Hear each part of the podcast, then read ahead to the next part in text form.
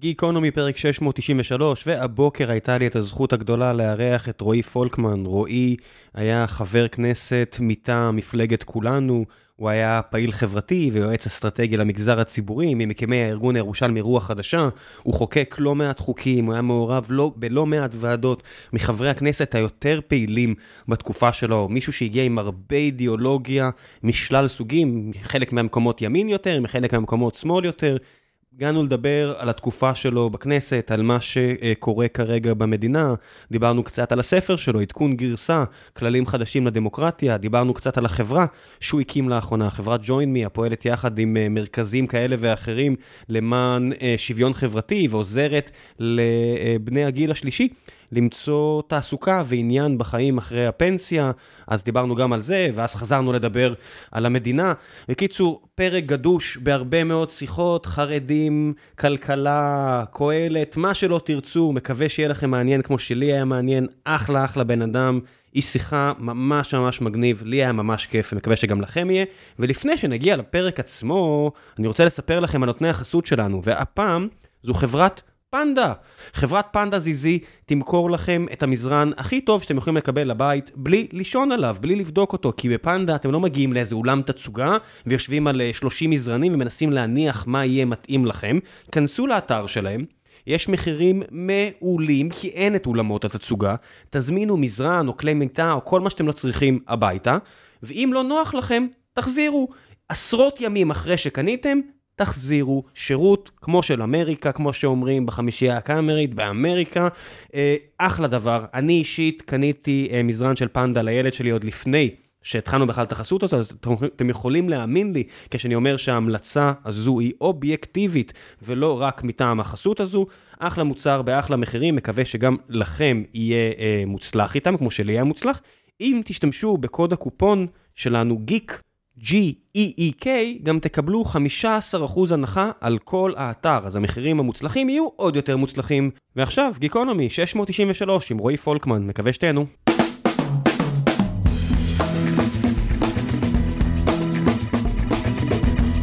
גיקונומי פרק 693, והערב יש לי את הזכות הגדולה לארח את רועי פולקמן, חבר כנסת לשעבר, יזם בהווה, איש רב עשייה, מה העניינים? ערב טוב ראם. איך אתה מציג את עצמך היום? מספר 6, וואו וואו, איזה מספר, זה מרשים אותי מאוד. מה, 693? אה, אני, אני, אני אגיד לך, אני מאוד מתעניין בדברים שהם מבשילים והם לא רק נולדים. אה, נושא של עשייה שיש בה אלמנט של הבשלה, זה תמיד משמח אותי. ועדיין, אתה צריך איכשהו להציג את עצמך. כן, אז אני, אז כן, אז אני רועי פולקמן, אכן אה, רוב הקריירה המקצועית שלי עשיתי בעולם הציבורי. בהתחלה כאיש מקצוע, הייתי מנכ"ל אגודת סטודנטים באוניברסיטה העברית, והייתי אה, יועץ ומנהל אגף מדיניות ואסטרטגיה של ניר ברקת, עבדתי איתו לא מעט שנים, אה, ואחרי זה הפוגה ללימודים בהרווארד. קיבלתי החלטה שאני חוצה את הקווים לצד הפוליטי ולא על המקצועי. כאילו, אתה יודע, להיות ראש אגודת הסטודנטים... לא, לא הייתי יו"ר, הייתי מנכ"ל, אמנם הייתי מעורב פוליטית, אבל, okay. אוקיי. אבל הייתי אז המנכ"ל, וניהלתי, תמיד התפיסה הייתה שאני בא מהמקום יותר המקצועי. יותר אופרטיבי. המקום הניהולי, אה, ובהרווארד, אחרי, אחרי התקופה שלי בהרווארד, החלטתי שאני חוצה את הקווים, אה, וזה התחיל ממקום ברשימה של ניר ברקת למועצת העיר. רגע, למה, למה? מה, מה זה החלטת שאתה חוצה את הקווים? אה, זו שאלה מצוינת, שאתה באיזשהו שלב אומר, אתה עוסק בעולם המדיניות הציבורית, ואתה רוצה להגיע הכי רחוק שאפשר, ואתה מבין שבסוף, בסוף, יש איזה, יש משמעות, או אמרתי, אני ראיתי המון המון שינוי שקורה ברמה הניהולית. במערכות ציבוריות, כלומר אנשים מאוד מאוד טובים, תהליך של הרבה מאוד שנים של שיפור המערכת הציבורית.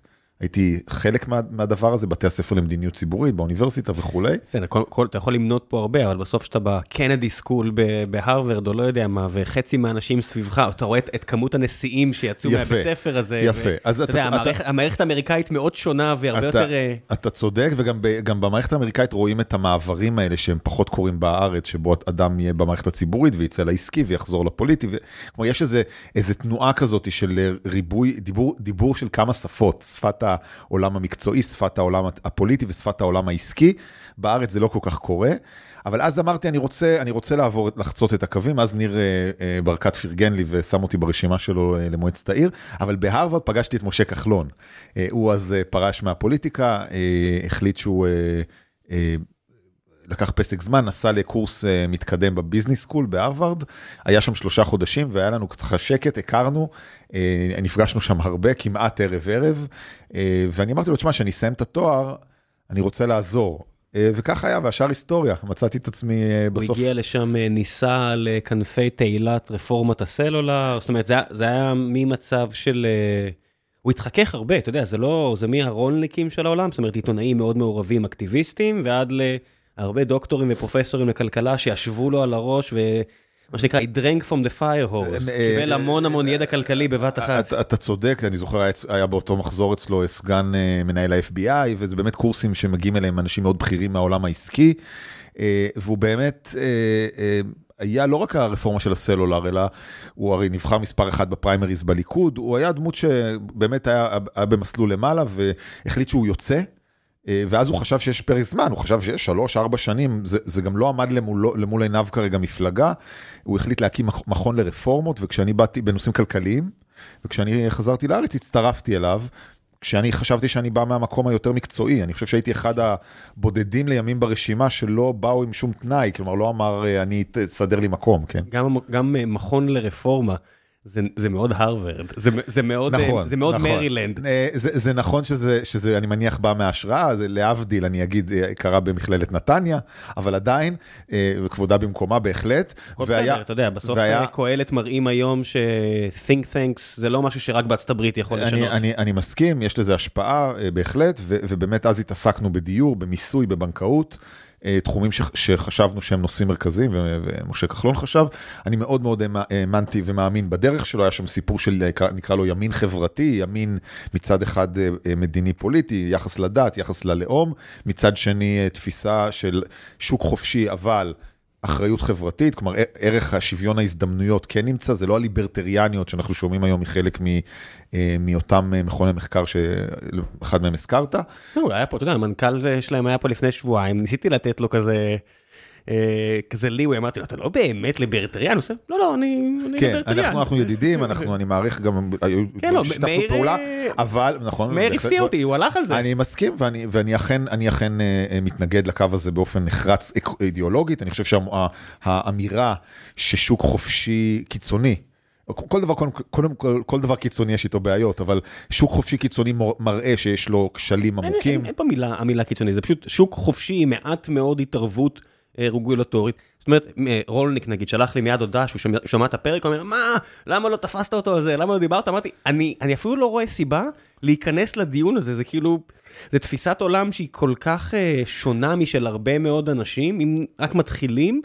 בסדר, אתה מאמין בזה, זה, זה כמו להאמין באלוהים בשלב הזה כבר. כן, אז אני אגיד משהו מעבר, בגדול, יש משהו בפרקטיקה, ואחד הדברים שראיתי בהרבה מאוד תחומים, אני תמיד נותן את הדוגמה, כי כתבנו case study על הסלולר, הזכרת אותו, הרי הסלולר, שאליבא דרווחת הצרכן, ברור שהוא הועיל, היה האם אימא של התערבות, הרי מה עשינו? באנו ואמרנו, אתה חייב לבטל סוגיות של דמי קישוריות, שהיה בזמנו ועוד ועוד.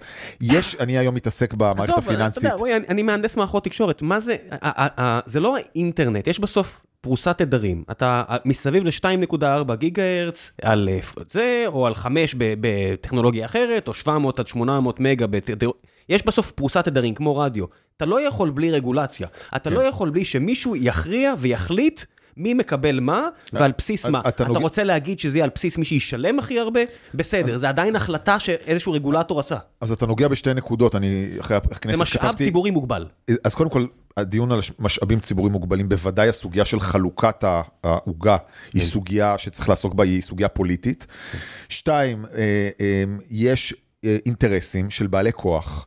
שאנחנו רואים בכל תחום של תופעות winner takes it all, גם בעולם ההייטק, אתה היום יגיד, למשל תגיד חברת הייטק מצליחה כמו ווייז, לכאורה אתה אומר אוקיי, אז איך אפשר היום להתחרות בווייז? כלומר יש network effect בעולם שאנחנו נמצאים בו. אפילו לא winner takes it all, הבאתי לאיזה שיחה סגורה, הוא לא יכול להגיד את זה מן הסתם המיקרופון, את אחד ממספר 2 אחד משלושת החברות, בסדר, אני לא אגיד מי, כדי לא זה, לא תגידו מישהו שהגיע לפוליטיקה אחרי זה, אני לא רומז לכלום, והוא אומר, זה שזה יתחלק שליש, שליש, שליש. בואו, אתה יודע... בדיוק, זה לא מקרה. אני לא אגיד לכם קרטל כדי לא לסבך את עצמי. אבל uh, השקיעו את כל הכסף הזה בשיווק. זה שאתם רואים פרסומת לסלקום, בלי, ושוב אני אומר, אני לא רומז לכלום. אבל אתם רואים שם uh, זוג כזה אימא אתיופית, ואתם בוכים מהפרסומת, ואין שום דבר בפרסומת שמתקשר למחיר, או לאיכות המוצר. כי הם, אתה יודע, זה יתחלק שליש שליש שליש. אז זה ברור, ויש על זה הרבה מחקר אוליגופולי, לפני כמה ימים התראיינתי איפשהו עם פרופסור בן בסט, והוא אמר את אותם דברים על השוק הפיננסי. אני אגיד ככה, אחד, אנחנו כן מדברים על המקום של המושג שוויון, שהיום הוא נמצא במוקד נורא חזק של ויכוח בכלל, סביב הדיונים על שמרנות וליברליות, אבל לא שוויון סוציאליסטי, אלא שוויון במובן של הזדמנויות. הטענה שאני תמיד הייתי אומר אותה בשם הכחלוניות שלנו, הייתה ששוויון הזדמנויות הוא ערך לצמיחה כלכלית.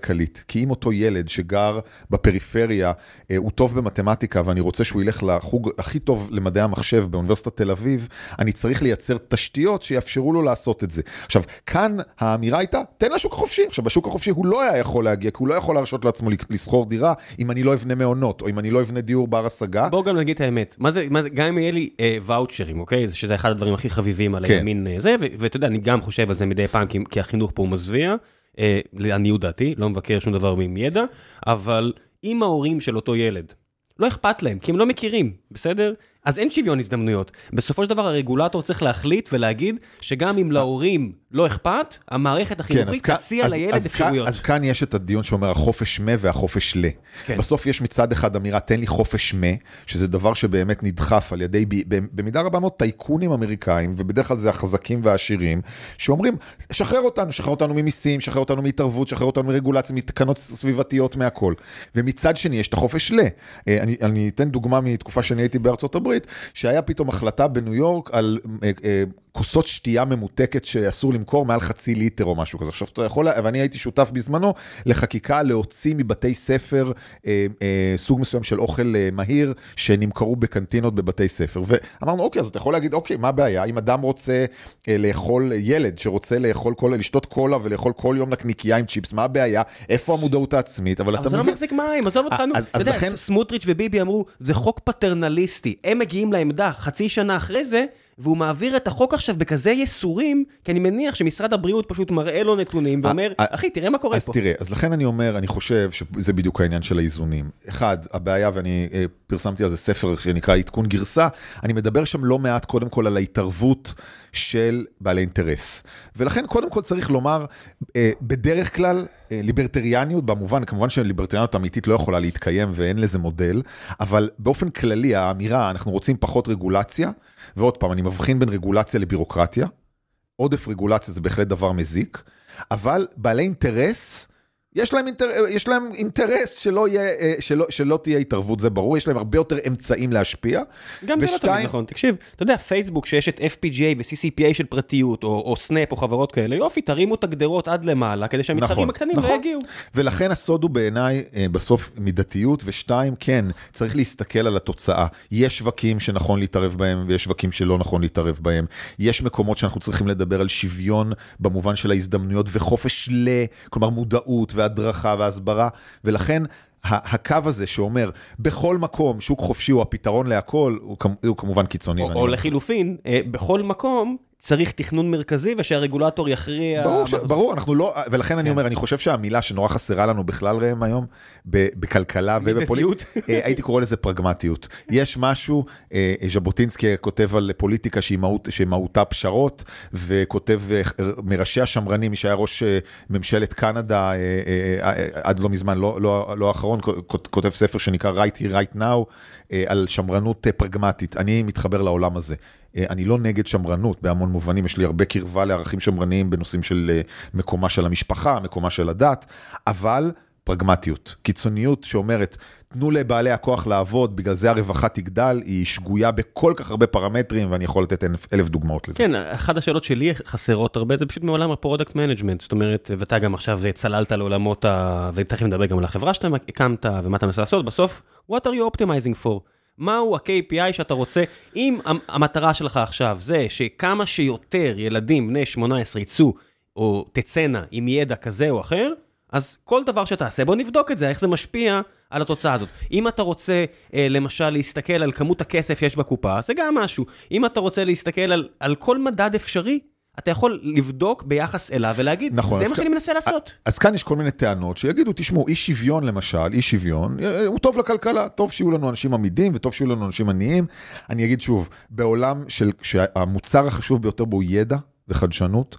אחד, אנחנו מבינים שיכולת יצ, יצ, יצירה נמצאת אצל כולם. זה יכול להיות חרדי ממאה שערים, וזה יכול להיות ערבי מטייבה, וזה יכול להיות מכל מקום. ואנחנו כמדינה שרוצה למנף את המשאבים האלה, צריכה לתת את ההזדמנויות האלה. כדי לתת את ההזדמנויות האלה, זה דורש, ברור לנו שאם מערכת החינוך תהיה רק ואוצ'רים, אז ברור, כנראה בתל אביב זה יכול לעבוד לא רע. אני לא בטוח שזה יעבוד בטייבה, ואני גם לא בטוח שזה יעבוד בכל, בכל אה, יישוב בפריפריה, ולכן צריך למצוא את האיזונים הבריאים בין, למשל, אני תומך בפתיחת אזורי רישום, שזה בעיניי זכות הבחירה של ההורה, ועשינו את זה בתקופ, בתקופת ברקת בירושלים, לבין האמירה, אה, אה, אין לנו שום אחריות לתקצוב דיפרנציאלי של בתי ספר.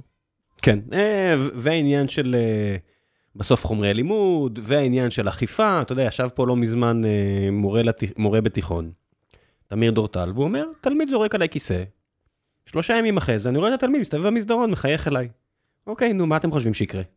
כן, אני מכיר, מכיר ומוקיר את תמיר. אני, אני, אני, ואשתי עוסקת בהוראה, היא מורה הרבה שנים, היום היא עוסקת בחדשנות בחינוך בירושלים. בסוף אה, אכיפה, אתה יודע, אתה רואה את זה ברחוב, ואתה רואה את זה בכיתה, ואתה רואה את זה בכל מקום, לא יהיה אכיפה, נידרדר לברבריות, מה לעשות? גם, גם פה האמירה שהכל יוסדר, בסוף יש כאן שתי אנרגיות. אנרגיה אחת שנקרא לה קהילתית. שהיא באמת תפיסה שמרנית שאומרת, תנו לקהילות ולשונות, ואני פה מתחבר גם לערכים שקהלת מייצג, מייצגים, על, על יותר למשל סמכויות לרשויות מקומיות, אה, אה, תפיסה אזורית. ישראל היא מדינה חריגה מאוד, אני מתעסק בפיתוח כלכלי אזורי. כל הכסף נמצא מרוכז ב... מרוכז, וגם הניהול, העובדה שבישראל אין רובד ניהולי אזורי, אה, אין כמוה ב-OECD. אה, כל מדינות ה-OECD יש counties, יש regions, כאן כל ראש עיר קטן של 5,000, 10,000 תושבים. ראש עירייה. ראש מועצה, כן, או, אין ראש עיר, יש ראש עירייה. נכון, כן. נכון, ראש עירייה, אבל במקרה הזה זה ראש מועצה. זה משהו שדורון לימד אותי, שותף לי פה לפודקאסט, והוא לא מרשה לי להגיד אחרת. אתה צודק, ראש כן. עירייה, אני אגיד למה אנחנו אה, רבנו על המונח הזה, כן. כי תמיד אמרנו, אנחנו רוצים למנף עיר, אנחנו מנהלים עיר, נכון כן. שהוא ראש עירייה, אבל אנחנו מנהלים עיר. בדיוק. בכל מקרה, כל יישוב קטן בארץ, כשהוא צריך משהו, הוא מתקשר ישירות לשר התחבורה, mm. ישירות לשר האוצר. כן. אה, זה הזוי, להזיז תחנת אוטובוס. היום אתה צריך בעצם לקבל אישור ממשרד התחבורה. עכשיו אתה אומר, עם כל הכבוד, למה תל אביב או ירושלים או חיפה או באר שבע, כדי להחליט על איפה תחנות האוטובוס יעמדו, היא צריכה אישור ממשרד התחבורה, הרי זה, זה, זה מעוות, חייבים להעביר סמכות אזורית. לצד זאת, בטח במדינה רב גונית כמונו, עם פערים גדולים בין אוכלוסיות, צריך להיות כאן איזושהי תפיסה שבבסיסה גם משהו חברתי. כן, אין, אין, ו, ובטח בנושאים כמו הגיל הרך והגיל השלישי. ונכון מאוד, וזה, וזה גם לא רק נכון חברתית, זה גם נכון כלכלית, וכאן הוויכוח שלי תמיד עם אה, כלכלנים ליברטריאנים. בסוף, שוק שיש בו הסדרה טובה יותר, גם ה, ה, ה, ה, היכולת לייצר רווחת צרכן גבוהה יותר, ויש לזה אינסוף... אה, מה שבר אותך בפוליטיקה? מעבר לתוצאות לא טובות שלא היטיבו עמכם אישית. נכון, לא, תראה, פר, פר, פרקטית אני הרגשתי מאוד אפקטיבי, הייתי ארבע שנים אה, חבר בוועדות כלכלה וכספים ורפורמות וחוקה, והיה לי תחושה של סיפוק, העברנו שלושה תקציבי מדינה. תחושת אה, ריקנות שזה נגמר? אה, קודם, קודם כל קשה להתחרות בחוויה של ההשפעה. אני יכול לדבר על חופש שיש לי יותר, ואני עושה יותר ספורט, ואני... איכות החיים במובן היומיומי שלי עלתה. כן, זה הרבה עבודה. כן, זה הרבה עבודה, זה לחץ מאוד גדול, אתה כל הזמן נמצא, אה, אה, אה, אתה קצת כל הזמן נמצא על במה. תספר קצת, אתה יודע, רוב האנשים לא יודעים, הם מכירים עשרה, עשרים חברי כנסת, ובוא נגיד אנשים מהספסלים האחוריים שמתעקשים... להבליט את עצמם, כן. להבליט את עצמם, אבל את החבר'ה שרק באים לא, לשבת לעבוד, הם לא מכירים. אז לא, אז אני אגיד ככה, קודם כל זה באמת עניין אישי, כי אפשר לא לעבוד הרבה, זה נכון. כן, אין ביקורת על זה. גם כי קשה, צריך לומר שהיום השיח הוא הרבה יותר על, על. אה, נקרא לזה, על השיווק של איזה מחנה אתה משווק, מאשר על האם אתה בא לעבוד בבוקר בוועדת כלכלה. אה, אני, אני חוקקתי שורה של חוקים, חוק אה, מוסר תשלומים למשל, חוק שעבדתי עליו שנה וחצי, או רפורמה במכון התקנים שעבדתי עליה שנה וחצי, דיור בר השגה שעבדתי עליו שנה. אלה חוקים שכל חקיקה כזאת זה עשרות ומאות שעות עבודה, שלא לדבר על תקציבים, שזה ימים על ימים על ימים של ישיבות של 10 ו-12 ו-15 שעות. איך זה מרגיש שהחוק עובר קריאה שלישית? אז, זה סיפוק מאוד גדול. מרימים כוסית? אם אני, א', כן, מרימים כוסית עם הצוות. שתיים, אני אגיד, כולנו אה, כבר לא ילדים, ואנחנו מבינים שיישום, זה חלק, וזה חלק מהבעיה. אם אנחנו חיים בעולם שהוא רק תדמיות, אז אתה רק רוצה לעבור, לקבל את הכותרת בעיתונים אה, יום אחרי, ובזה זה נגמר. אם אתה רוצה שדברים ייושמו, אתה מבין, למשל רפורמות, אחד הדברים שאני עוסק בהם שנים זה האלמנט של ה fixing. כלומר, העברת רפורמה, למשל רפורמה פיננסית, אה, אותו, אותו דוח שטרום שעשינו, ואני היום מתעסק בזה גם היום. לעשות רפורמה אמיתית, שהריכוזיות במערכת הבנקאית בישראל תשתחרר אה, ולא תישלט על ידי שלושה בנקים, זה תהליך שאפשר להעביר רפורמה ב-2017. מי זה השלישי? יש שלושה? בגדול אפשר לספור שלושה. לא יודע, הייתי איזה שנתיים בינלאומי, אני לא זוכר שהיה שלושה. אני חושב שיש שניים. אז אנחנו סופרים גם את דיסקונט בפנים, שדרך אגב, אפרופו רגולציה, עכשיו חויב להיפרד מקל, אבל אני אגיד, העברנו את הרפורמה הזאת ב-2017 והיינו גאים בה מאוד, עבדנו קשה מאוד בשבילה. היום 2023, יש דברים שהמצב השתפר, אני יכול לומר לך שבנושא עסקים קטנים, שזה תחום שאני מתעסק בו, עדיין 95% מהאשראי בשוק לעסקים קטנים מגיע מהבנקים הגדולים. אז אה, זה תהליכים ארוכים. מתסכל אותך למשל הדיונים מסביב של באיזה זכות אתם מתערבים בבנקאות? אז, אז הנה זה שוב פעם הדיון, ת, תמיד תהיה את מי שיגיד, רק אל תתערבו, הכל יסתדר, וכמובן אתה יכול להגיד, זה נורא נחמד להגיד את זה, אה, בגלל הרגולציה אין עוד בנקים וכולי וכולי. זה כמעט הזיה בעיניי, זה כמעט, אה, אתה יודע, זה נושא שאני, זה בורות מוחלטת דרך אגב. א', אני מסכים, אבל אני אתן דוגמה, תשמע, אה, אה, נכנסו לשוק התשלומים, אפליקציה של אחד הבנק, של הבנק הגדול במדינה, מה שנקרא בנק הפועלים. מי מהם? לאומי עכשיו, אתה יודע, אני... נכון, לא בשווי זה, אבל נגיד אנחנו מדברים על ביט של פועלים, כן.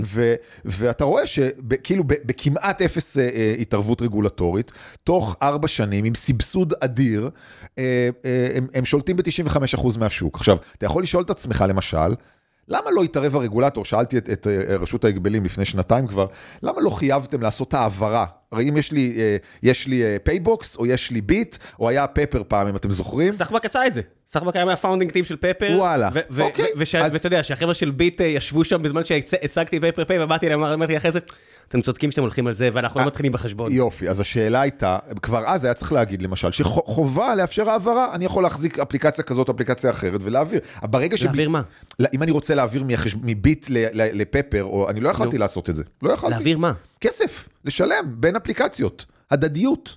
מה זה להעביר בין אפליקציות? אתה יכול להעביר דרך הכרטיס אשראי, תעביר למה שאתה רוצה. אז לא דרך הכרטיס אשראי, אני רוצה דרך החשבון, אני רוצה עכשיו מביט להעביר לחשבון בפייבוקס. אתה לא יכול ישירות לאפליקציה, לארנק אחר בפייבוקס, אתה לא יכול לעשות את זה. אתה לא יכול, ההדדיות בין... למה אבל שתרצה, אתה יודע נגיד דיון מעניין, כי דיון שאני מכיר. לא, למה שתרצה בכלל אה, אה, לאפשר את זה? הטענה הפשוטה הייתה, כן. שאם יתקיימו כמה אפליקציות תשלומים, שבדרך כלל השלב ב' שלהם יכול להיות גם ארנקים, כי הדיון הוא לא על לא מודל אפל פיי וזה שזה רק... לא, זה מודל מזעזע שעולה לבנק הפועלים מאות מיליוני שקלים. נכון, אבל בסוף כן. הוא עשה את מה שהם רצו. הוא יצר את המונופול, הוא גרם לזה ששאר השחקנים... זה נהיה פועל, to beat it. או, אתה יודע, תעביר לי בביט. מאה אחוז, ולכן אני אומר, יש כן. תופעה שאנחנו רואים אותה בהרבה מאוד תחומים, שברגע, אתה, גם בלי התערבות רגולטורית, אתה נהיה גדול מדי, אתה מצליח להשתלט על השוק, יש לך משאבים, ואז לך תתחרה בך. דרך אגב, עכשיו אה, פנו גם אלינו פורומים של, אני, אני עובד עם גופים פינטקים וגופים mm. חוץ-בנקאיים אחרים, ואמרו, למה, למה אתם לא עושים אה, אה, אה, אפליקציות תשלומים מתחרות? אמרו, לא משתלם כבר לעשות את זה, לא משתלם, השוק... לא, לא, לא השתלם גם מלכתחילה לעשות את זה. אה, יכול להיות... היה להם איזושהי תקווה, ש... אני יכול להגיד לך, כי הייתי חלק מקבלת ההחלטות, התקווה הייתה, זאת אומרת, בפ... בלאומי זה היה למנף את זה כדי שאנשים יפתחו חשבון בפפר, ביט דמיינו שהם ישתמשו בזה, אתה יודע, הרי מה קרה?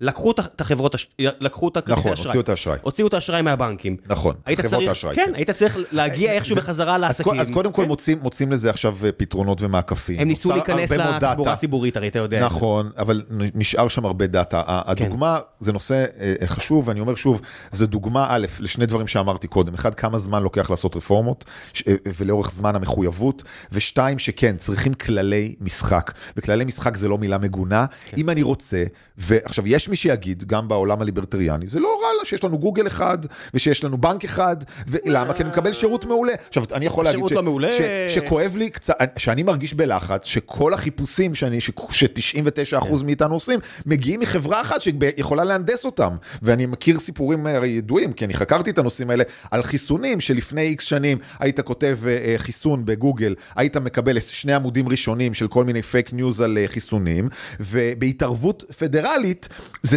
אה, אה, תוצאות החיפושים בגוגל על חיסונים שונו. נכון, אבל הכל, הכל שם זה התערבות. זה שמריסה מאייר החליטה שאתה תקבל אה, ויקיפדיה בתור תוצאה ראשונה, נכון, זה החלטה נכון, שלה, אוקיי. והיא הפכה את זה לאתר הכי פופולרי בעולם. מדהים. זה החלטה של בן אדם. יפה, אז, אז, אז לכן אני אומר, אה, אה, אנחנו יכולים לבוא ולהגיד איזה יופי, אנחנו מקבלים חינם, כן. ומוצרים מעולים, והם נותנים לנו פתרונות, אבל נגיע, למת... אבל זו המציאות. עכשיו, ולכן אה, צריך להיות אחד. אה, אה, תהליכי קבלת החלטות מקצועיות ועם ידע, כי אה, מה הבעיה? שהעולמות האלה מתקדמים. הרבה יותר מהר ממה שהחברי הכנסת והרגולטורים מבינים. אז צריך גם, גם צניעות, גם לא להתערב, אבל גם כן, להיות ערניים. מה לעשות, אנחנו לא רוצים מציאות שבה רק בעלי אינטרס וטייקונים ישלטו בכל חיינו. כן, ושוב, ושוב עולה פה השאלה של uh, what are you optimizing for? זאת אומרת, אם עכשיו אנשים יש, ישאלו, uh, ישאלו את אותם אנשים, רגע, למה אי אפשר בעצם להיכנס uh, לשוק uh, uh, של uh, העברת כספים? אז זה לא רק העניין של הנטוורק אפקט שרוב האנשים בביט, אז אתה יודע, אתה צריך עכשיו לשכנע מישהו להוריד אפליקציה, זה לא קל. זה גם העובדה שהשירות הזה הוא מסובסד. אם הם מעבירים כסף בין חשבון פועלים לחשבון פועלים, זה לא בעיה, זה כמה ביטים בשרתים של נכון. פועלים. אם אתה רוצה להעביר כסף בין פועלים ללאומי, אתה צריך לה... לשלם כסף על ההעברה הזאת. אתם התרגלתם לכך שההעברה היא בחינם, הם נכון. הרגילו אתכם, נכון. אז יש פה גוף עם כיסים לא נורמליים, עם רווחיות לא נורמלית, שמסבסד את זה, כמו, שפו, כמו שאנחנו בפפרס החלטנו לסבסד את ברור. זה עבור פפר פיי. עכשיו, צריך גם להבין שאנשים אומרים, אז מה, תיתן להם מס מיוחד? יש מיסים מיוחדים, אה, אני לא זוכר אם זה היה בכר או לא משנה מי, איזשה, איז, היה גם פסיקה של בית משפט עליון, שסניפי בנקים משלמים ארנונה הרבה יותר גבוהה מאשר כל דבר אחר. רק נחשו מה, כל הדברים האלה נועדו כדי לסגור סניפי בנקים. נכון. תחשבו על בנקים שאתם מכירים, יש אנשי נדל"ן בבנקים, שכל הייעוד שלהם היום זה רק לחשוב איך אפשר להעלים את כל סניפי הבנקים. ואז צחק. אתה אומר, אוקיי, בית המשפט העליון, אותו גוף קצת מושמץ היום, החליט שהוא רוצה להשית מס מיוחד על בנקים, כי בנקים זה לא גופים רגילים. היכולת שלהם ליצור רווחים, יש מאין, אבל אשכרה יש מאין, היא חריגה. אז אמרו, בוא נשים עליהם מיסים מיוחדים. וזה הולך ונעלם, ואף אחד לא מדבר אני, על זה. אני, אז אני אתן דוגמה נוספת למה שאתה מתאר, על, ה, על המציאות שבה יש לך שחקנים גדולים שמנהלים את הכל. בקורונה אה, רצו להגדיל את, את הכסף שזורם לעסקים, ודיברו על הלוואות בערבות מדינה. עכשיו, באופן פיל, פלאי, המתווה שאליו יצא אה, הכסף הזה, בסיבוב הראשון שלו, אה, היה אך ורק לבנקים. אז פנינו לחשב הכללי אז, דרך אגב, זה תוקן באופן מאוד מאוד רציני כדי שיהיו עוד שחקנים ותהיה תחרות, אבל אז פנינו. ושאלנו, תגידו, למה? אני נתתי דימוי שזה כמו להשקות שדה, אני, יצא לי להיות נחלאוי, לעבוד בחקלאות. אה, אה, להשקות שדה כשיש לי רק צינור אחד באמצע, אין טפטפות, יש צינור אחד באמצע שהוא צינור גדול, אולי אני אפילו שם עליו ספרינקלרים, אבל צינור אחד. כל מה שמחוץ לאמצע לא יקבל מים. לא יקבל מים. עכשיו אמרנו, זה בדיוק מה שקרה.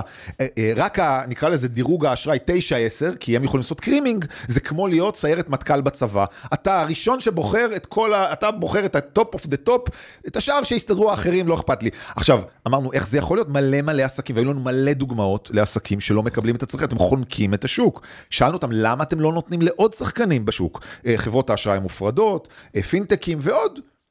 לימי, אה, והם אמרו, תשמעו, הבנקים יש להם הכי הרבה תשתיות, זה הכי הרבה, זה, זה יש להם את הנגישות לציבור. בכל דיון שאנחנו מגיעים אליו, מסבירים לנו למה יש יתרון לגודל עבור הצרכן. ואז אנחנו אומרים, דרך אגב, אותו דיון היה עכשיו בחוק הבנקאות הפתוחה. הגיעו להגיד, חבר'ה, אתם רוצים שבנקאות פתוחה תעבוד? תנו לבנקים. בסוף, מה קורה בדיון הזה, שחוזר על עצמו שוב ושוב בכל רפורמה? כשאתה נשאר רק עם הגדולים, בהתחלה יש גם תועלות. אתה נהנה, כי זה נכון, יש להם נגישות גבוהה, הם יכולים לקחת עמלות הפצה נמוכות יותר, כי יש להם המון לקוחות, יש להם מקורות אשראי אינסופיים מבנק ישראל ועוד ועוד ועוד ועוד. אבל בסוף, בסוף אתה מגלה שכשאין תחרות, אז העמלות הן מטורפות, והשירות הוא פחות טוב וכולי. ולכן... כי בניגוד לארצות הברית, גם הבנקים בארץ הם אולטרה שמרנים. הם ממש שונאי סיכון בצורה כי קיצונית. למה, אבל למה? כי אם אין איום תחרותי... מה זה למה? אתה יכול להגיד אה, כי הם היו גרידי והם היו רוצים להיות לא, 70-300 מיליארד ולא 30. אז, אז קודם כל אני אומר, אחד, יש בנקים טובים, וטוב שהם עושים עבודה טובה, וזכותם, ואני זכותם, מפרגן. כן. אבל צריך, ולכן אני לא נגד הצלחתן של הבנקים, צריך בנקים גדולים וזה מצוין. אבל צריך תחרות. ולכן אני אומר שוב, אלה, דבר, אלה דוגמאות מצוינות, שרק להרפות ולהגיד לא נעשה כלום. ברור שיש, ש, שצריך גם להקל על בנקים חדשים ועוד ועוד. אבל אם לא נסדיר את הדברים, את כללי המשחק, לא תהיה תחרות. בהרבה מאוד תחומים יש יתרון לגדולים, ויש לזה מחיר, משלמים עליו. פלוס, זה, זה יישמע קצת, זה, זה קצת יפריע לכל מי שהוא בעל מניות בבנקים האלה, אולי למנכ"לית, המנכ"ל. תמסו אותם יותר. בסופו של דבר, אתה יודע, עכשיו החליטו להוריד עוד מס של uh, שתייה מתוקה, עוד מיליארד שקל, הולכת להיות פה uh, בור תקציבי. כן, אז פה אני טיפה, אני, אני טיפה אעשה פושבק במובן שמה הבעיה עם הדברים האלה, שצריך לבדוק את זה, הרבה פעמים מיסוי ישיר מהסוג שאתה מתאר, אז זה לא בעיה, פשוט יגלגלו אותו ישר על הצרכן. ולכן אני לא, אני לא בטוח, אה, במציאות שהיא לא תחרותית, אני לא יודע, מה- מה מונופול מונע, יודע כן, מה מונע מהבנק אה, כבר עכשיו, זאת אומרת, זה תמיד אני אומר, מה מונע מהבנק כבר עכשיו להשית עוד?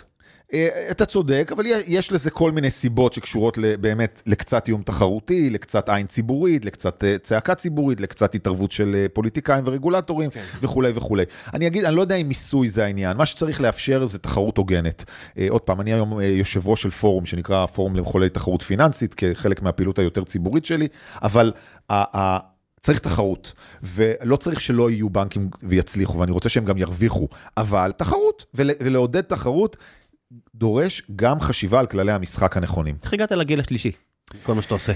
תשמע ראם, זו שאלה מצוינת. כי, אה, כי שום דבר ממה שאמרת עד עכשיו, אנחנו משוחחים כבר חצי שעה, אמרת שום דבר שהיה מוביל אותי ל... אה, אז בגלל זה אתה החלטת להתעסק בגיל השלישי. לא, אז, אז תראה, קודם כל יש לי כמה, כמה, שתי סיבות, אה, אחת מאוד אישית ואחת אני, היא, היא קצת יותר מערכתית. אחד, אני אגיד, אני כן מתעסק בנושא קהילות הרבה מאוד שנים. אני עסקתי בזה כשהייתי בעיריית ירושלים, ואיך קהילות מנוע לצמיחה כלכלית. זה תחום שאני מתעסק בו, אנחנו השקענו בפיתוח קהילות בירושלים כתפיסה להתחדשות עירונית וכולי, ויש לזה הרבה מחקר והרבה תיאוריה, ונושא של communities and networks זה משהו שאני עוסק בו מאלמנטים, התעסקתי בזה כשהייתי בהרווארד, אקדמית, אינטלקטואלית ומעשית.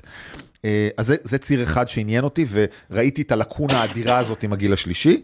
ושתיים, אני אגיד, זה הסיפור האישי שלי, אני, אני אה, אה, בן יחיד, אה, אבי נפטר אה, לפני הרבה מאוד שנים, כשהייתי צעיר יחסית, ואימי ראיתי אותה יוצאת לפנסיה בגיל צעיר.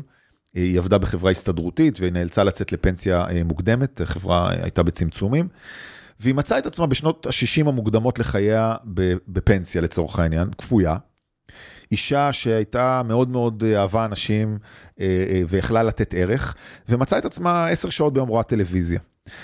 ואני הסתכלתי לאורך השנים על מה, ואח- ואחרי התקופה שהייתי בכנסת, והסתכלתי מה מציעים לאנשים בגילאים האלה, של למעשה גילאים מאוד צעירים, 60, 70, מה זה להיות היום בן 65 או 70? יש לך עד גיל 90 אה, אה, יכולת לעשות עשייה.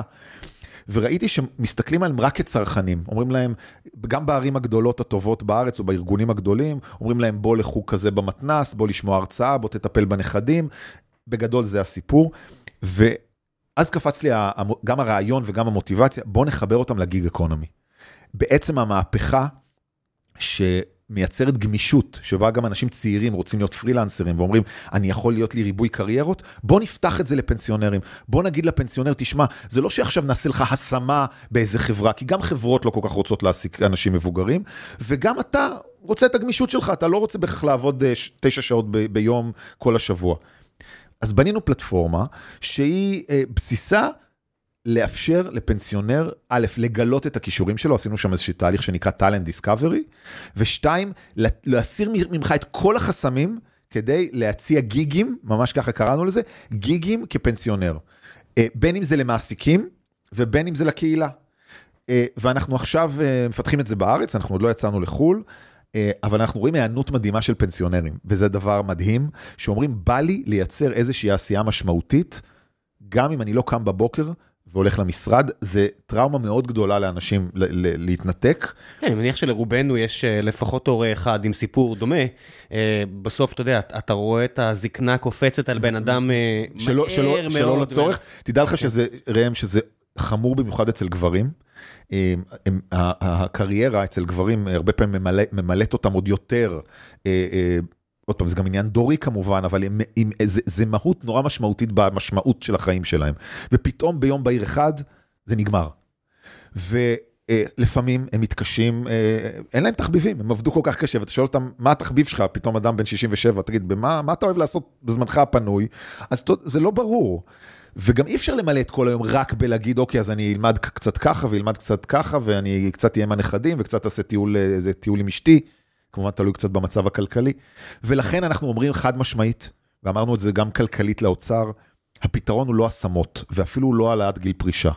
כי יש לזה הרבה מאוד בעיות בשירות הציבורי, אלא לפתוח את עולם הפרילנסריות ואת עולם הגמישות התעסוקתית שהיופי של הכלכלה המודרנית מאפשרת לגיל השלישי. איך זה מתחבר למשל עם uh, פנסיה? זאת אומרת, מרגע שיצאת לפנסיה, היכולת לעבוד מאוד uh, נפגעת, אה, לא- לא- התמריץ. לא, אה, אה, לא ממש, כי אה, אה, זה פוגע, זה יכול לפגוע לך בפנסיה או במיסוי רק מעל רמה מסוימת של הכנסות, ככה זה בארצות הברית, ככה זה בישראל, אה, ובמידה רבה מה שאנחנו מדברים עליו כרגע זה סוג של micro-employment. אם יש לך פנסיה גבוהה, אז אתה לא בהכרח רוצה... אתה לא צריך את זה באופן מהותי לפרנסה.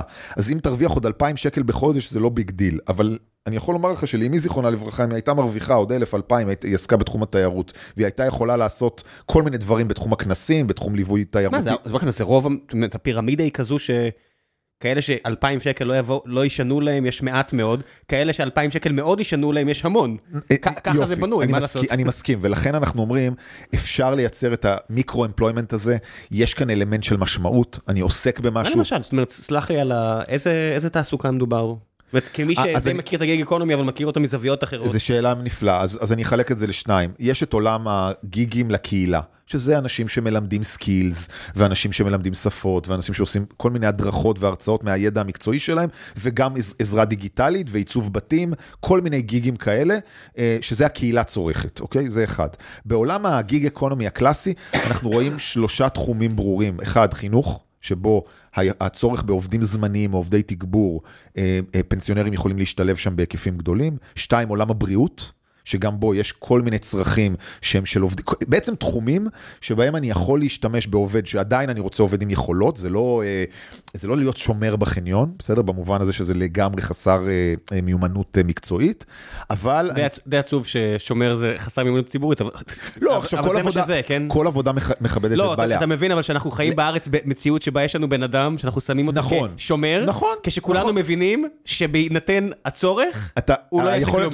נכון, אבל... לא, אתה מבין שזה כאילו הזיה שאנחנו חיים במדינה הזאת. כן, אתה אומר, תפקידו להתריע, אתה צודק. אני רק אגיד, אני אגיד שכשאנחנו דיברנו עם ארגונים גדולים ושאלנו אותם, מה אתם יודעים להציע לפנסיונרים, זה תמיד היה נגמר בסוף בלהיות שומרים בבחינות בגרות.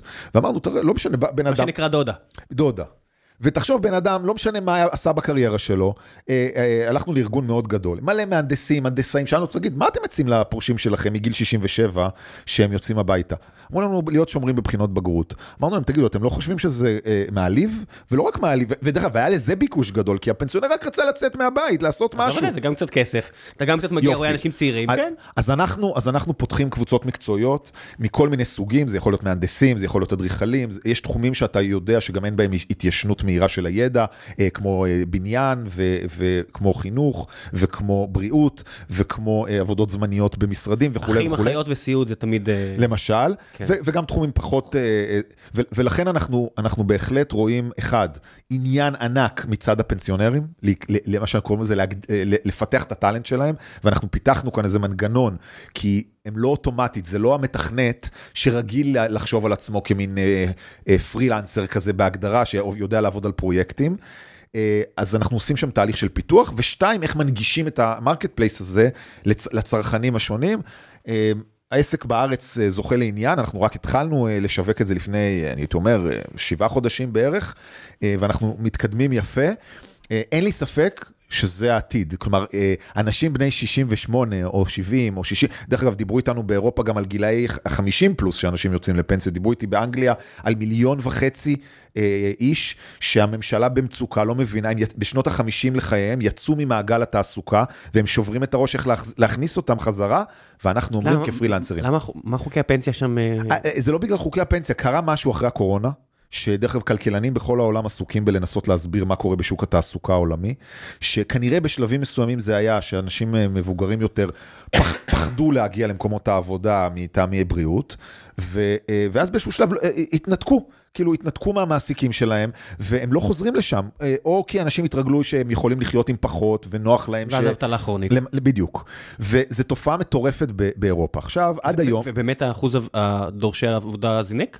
לא, אז זה שהעניין, הרבה מהאנשים האלה לא דורשי עבודה. הם, הם מה שנקרא, הם, כמו שקראת לו, מובטלים כרוניים, במובן שהם כבר מחוץ למעגל כן, התעסוקה. זה, זה אחד השקרים הכי גדולים, שכשאתה רואה את נתוני האבטלה, כן. ואתה יודע, הבנקים המרכזיים בעולם יש מתפארים, להם... כן. יש להם שני דברים שמעניינים אותם. נכון. אחוז אחוז, דורש, אחוז דורשי ואינפלציה. העבודה ואינפלציה. נכון, זה הכל. נכון. ואתה אומר, איזה תמונה חד-ממדית נכון. של הכלכלה. זה, זה ויכוח מאוד גדול באמת על מהם הפרמטרים שמעידים על, אה, על מצב כן, הכלכלה. אנחנו חיים במדינה שיש בה 50 אחוז תעסוקה בקרב גברים חרדים, 30 אחוז עבודה בקרב נשים ערביות, אבל אבטלה- אבל ומתפארים. באבטלה של חד ספרתי נמוך. מאוד. מגוחך. זה, זה נכון, כי מי שבאמת מחוץ למעגל התעסוקה לא נספר, אבל אם אני רגע חוזר לעניין של, של המבוגרים, אז אתה, רואים אותם יוצאים, יוצאים פרמננטית, ומצד אחד המון תחומים עם מחסור מאוד גדול בכוח אדם, ומצד שני אה, המון אנשים שלא עובדים. החידוש שאנחנו שמנו על השולחן אמר, אל תחפשו לעשות להם השמות. אנחנו גם למעסיקים מציעים תנאים שבעצם ההעסקה הזאת נעשית כפרילנסרים, במידת הצורך. אנחנו אפילו מוציאים את החשבוניות, כי לחלקם אין, הם לא עוסקים אפילו. אה, אנחנו בעצם פותרים את כל שרשרת הייצור. תייצר, אתה יכול לעבוד 10 שעות בחודש, אתה יכול לעבוד 20 שעות בחודש, אתה יכול לעבוד כמה שאתה רוצה, העיקר תעשה משהו. יש לזה ערך דרמטי להזדקנות שלך, ויש לזה ערך דרמטי לכלכלה. זה בעינינו העתיד. איך זה משתלב עם עשייה הפוליטית העתידית שלך? אתה תשמע, יודע, אחת השאלות ש... שהיה לי את הזכות לפגוש את אה, יוסי ורדי מספיק שנים מחיי, תמיד הוא היה שואל אנשים שהוא היה משקיע בהם, אתה, היי בויו, אתה בטוח שזה מה שאתה רוצה לעשות חמש שנים עכשיו? לא, אז קודם כל... מסתכל על התשובה שלך. אז ו- קודם כל חמש שנים זה לא כל כך, זה, זה אחלה וזה לא כזה הרבה, אני אגיד, תראה, אני... זה אני, הממוצע לחברה שלא נכשלה מהר מאוד. אתה צודק, אתה צודק. אני אגיד, אה, אה, אני אוהב דברים, א', שיש בהם טיפוס על הר, ושאני מרגיש שיש בהם גם משמעות. אני הרבה שנים עשיתי את זה במערכת הציבורית. אה, אני יכולתי, הייתי להקים עמותה שעושה את מה שאני עושה, ואני חושב שיש פה גם פוטנציאל עסקי, ולכן הקמנו את זה כחברת סטארט-אפ. יש פה אלמנט טכנולוגי בשביל ה scaling, ואני חושב שזה אה, יכול לעשות שינוי גדול. אני חושב שכל דבר שאתה מצליח לעשות בו אימפקט, יש בו גם בסוף ערך פוליטי. שואל אותי אם יכול להיות שאני אמצא את עצמי אם, ה, אם הדבר הזה או לא אם הדבר הזה אה, מגיע לחזרה לעשייה ציבורית, בסוף בעיניי יכולת להשפיע על אוכלוסייה, למשל בתחומים האלה, זה ממש איך מתנתקים up my alley. משירות ציבורי? זה נראה כאילו אנשים... אני, אני חושב נגיד על אה, יובל דיסקין, שהיה בכותרות אה, ממש היום, והיה פה בפרק לפני אה, כמה שנים, והבן אדם כבר לא מעט שנים לא בתפקיד שגורל המדינה על כתפיו, אבל זה, הוא נראה ומדבר ומתנהג כאילו מבחינתו זה לא השתנה. תשמע, זו שאלה מעניינת, ראם, כי אחד, למדתי מחברים טובים, קודם כל, כשאתה מסיים משהו, להמשיך הלאה. יש, הדבר שהכי אמרתי לאשתי, הכי גרוע, זה שאתה מחכה על הקווים. אתה מחכה על הקווים, שיסדרו לי פה תפקיד, יסדרו לי שם תפקיד. אמרתי לה, זה הכי גרוע בעיניי. אני גמרתי שלב בחיים, הרגשתי מאוד מסופק מהתקופה שעשיתי, ואני מסתכל. זה נכון, שבשני אלמנטים החיידק הזה קשה להשתחרר ממנו. אחד, כי באמת אפשר לדבר על המון דברים, גם העולם העסקי אני נהנה ממנו עכשיו, הטכנולוגי והסטארט-אפ. יש עשייה מאוד משמעותית שקורית במערכת הציבורית שקשה להשתחרר ממנה, ושתיים, זה תשומת הלב. אתה בסוף חי איזה חיים אה, אה, פומביים כאלה, ואתה מרגיש שיש לך איזה במה, ואתה מרגיש שיש לך מה להגיד, ואנחנו חיים בתקופה נרקסיסיסטית, כן? אתה, אמנם אני עכשיו מול מיקרופון, אבל אנחנו חיים בתקופה שאתה רוצה שייתנו לך מיקרופון. אז... אה, אה, אז במובן הזה קשה להשתחרר מזה. אני חושב שבסוף זה צריך להגיע למקום שאתה שואל, מעבר לכל המעטפת, מה יש לי להציע? אה, והאם יש לי מה להציע? אני רוצה להרגיש שבכל שלב, איפה שאני נמצא, יש לי משהו להציע, יש לי ערך מעצמי להביא, מעבר לזה שאני עם מוטיבציה, עם אמביציה, אה, עם, אה, עם, אה, אני יודע מה, עם חשיבות עצמית, עם אגו, לא חשוב עם זה מה. כזה, זה כזה שבעת שלבי האבל כזה, אתה יודע? לא, בכלל, בכלל לא, תראה, היום, אתה תראה, אתה גם תופס אותי בתקופה מורכבת לעניין הזה, כי אתה יודע, כל אחד מאיתנו, זה כאילו היית אומר לי, היית הרבה שנים איש קבע בצבא, ועכשיו יש מלחמה, אתה אומר, מה, אתה השתחררת, רק השתחררת מהצבא, מה אתה? יש סורים על הגדר, בדיוק. אתה לא, אתה לא נשאר ב- בבית. בדיוק. ולך, אז- ולך ב, ב, בטלפון יש את המספרי טלפון של אנשים. שמקבלים החלטות? בדיוק. אז מה, לא תשלח הודעה? מדויק. לא תנסה להתערב? מדויק. אז, אז ניסחת את זה בצורה נורא מדויקת. בסוף אנחנו נמצאים בתקופה שבאמת האירוע הוא מז'ורי, זה לא אירוע קטן, מה שקורה עכשיו במדינה. אני, אני אפילו לא יודע להגיד, להצביע על מהו האירוע. לא, אז, אז אני יכול אתה לנסות חושב את השני... שהאירוע הוא עדיין רק בג"ץ? לא, ברור שהאירוע הוא לא רק בג"ץ, אבל יש כאן סיפור שבאמת בליבתו רצון לשנות חלק מהותי, אפרופו רגולציה, מכללי המשחק אה, השלטוניים והדמוקרטיים שאנחנו נמצאים בהם. עוד פעם, אני, כמי שבא מקואליציית ימין, אני יכול להצדיק לא מעט מהשינויים, אבל אני חושב שהם נעשים באגרסיביות ובצורה כמובן אה, אה, אה, לא מידתית. מה היית משנה נגיד? מה היית מוריד מההצעה המקורית שהיית אומר, האמת, פה הם צודקים, וזה לא לא בסדר לא, אז, שנלחמים. אז ככה, יש שני, שני, אם ניכנס לשנייה לפרטים, לא להגיע. את השומעים, אבל לא, אני אגיד, הם רוצים לשמוע. אין בעיה, אז אני אגיד... אחרת תראה, הם לא שומעים אותנו. אז בסדר גמור, תראו, הרפורמה בבסיסה, אכן, צריך לעשות רפורמה, יש צורך לאזן בין הרשויות המחוקקת והשופטת בישראל, זה נדרש, אני גם לא נבהל מפסקת התגברות וכולי, גם לא מהגבלה של בית משפט עליון באיזה רוב מותר לו לפסול חוקים וכולי. יש שני דברים שהם בעייתיים ברפורמה, מהותיים. בדרך כלל, אני... דיברת על המחויבות, אז הייתי לא מזמן בוועדת חוקה ושוחחתי גם על הנושא עם רוטמן. כמו שאמרת, אני מיודד, מיודד עם הנפשות הפועלות. מכיר, מיודד עם הנפשות הפועלות. אה, אחד, זה הסיפור של הוועדה לבחירת שופטים. אה, אפשר בהחלט להתווכח האם צריך שם את לשכת עורכי הדין או לא. יש בעיה... מי מתווכח? מי מי חושב שלשכת עורכי הדין צריכה להיות שם? לא, אני לא לא נכנס לזה. אני- אני- כנראה- עורכי דין, אתה יודע, זה, זה מדהים אותי, זה חלק שאני מרגיש שכל ה...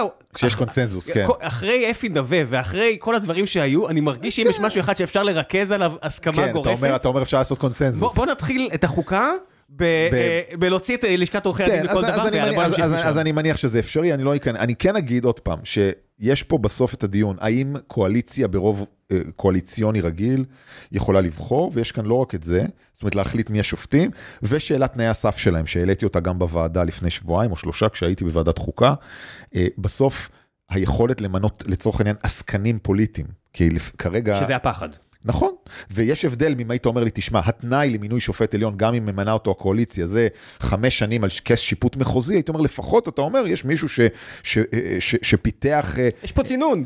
יש צינון, יש פה איזה- צינון מטרפת. יש איזה אלמנט מקצועי, אתה אומר, אין לי בעיה עם להגיד לגיטימי כן, אבל מצד שני, חכה שממשלה שמרנית תבחר שופטים, דרך אגב, זה מה ששקד עשתה. אבל מצד שני, אתה יודע, אני ישב פה פרופסור מני מאונטנר, ואני אומר, מה, בן אדם כזה, אז הוא לא שפט במחוזים, הוא לא יכול להיות... אה, אז, אז, אז הבעיה היא בדיוק המדרון החלקלק, שבו אתה מחליט, אני אמנה מישהו רק כי הוא פעיל פוליטי שלי, ויש הבדל, ופה הנקודה המהותית, יש הבדל בין אה, אה, הסיפור של תפיסת עולם, שמרנית, ליברלית, ואני רוצה שופטים מגוונים יותר, אה, אה, מותאמים, לה, אם השלטון הוא שמרני, אני רוצה שופטים שמרנים, fair enough, לבין מפלגתיות, מפלגתיות ופוליטיזציה. ובסוף, אם אנחנו, וזה מה שאמרתי לחבריי בליכוד ואחרים, אם אתה בא ואומר, אני ו- וכל מי שהיה בליכוד, ואני את הסיפורים האלה שמעתי לא מעט גם מכחלון, יודע את הלחצים האדירים על מינויים ועל ג'ובים שיש במפלגה. עכשיו, אם... איך זה עובד? אתה יכול להסביר לי מה... כן, דרך אגב, אז. אני אתחיל מסיפור מהרווארד מקולומביה, חבר סגן ראש עיר גדולה בקולומביה, שלמד איתי בלימודים, סיפר לי שכשהם נבחרו לתפקיד, סגן ראש עירייה שהיה איתך בתוכנית כן, בהרווארד, אוקיי, אוקיי. נכון, קיבל אה, אקסל עם 500 שמות, שאמרו לו תשבץ.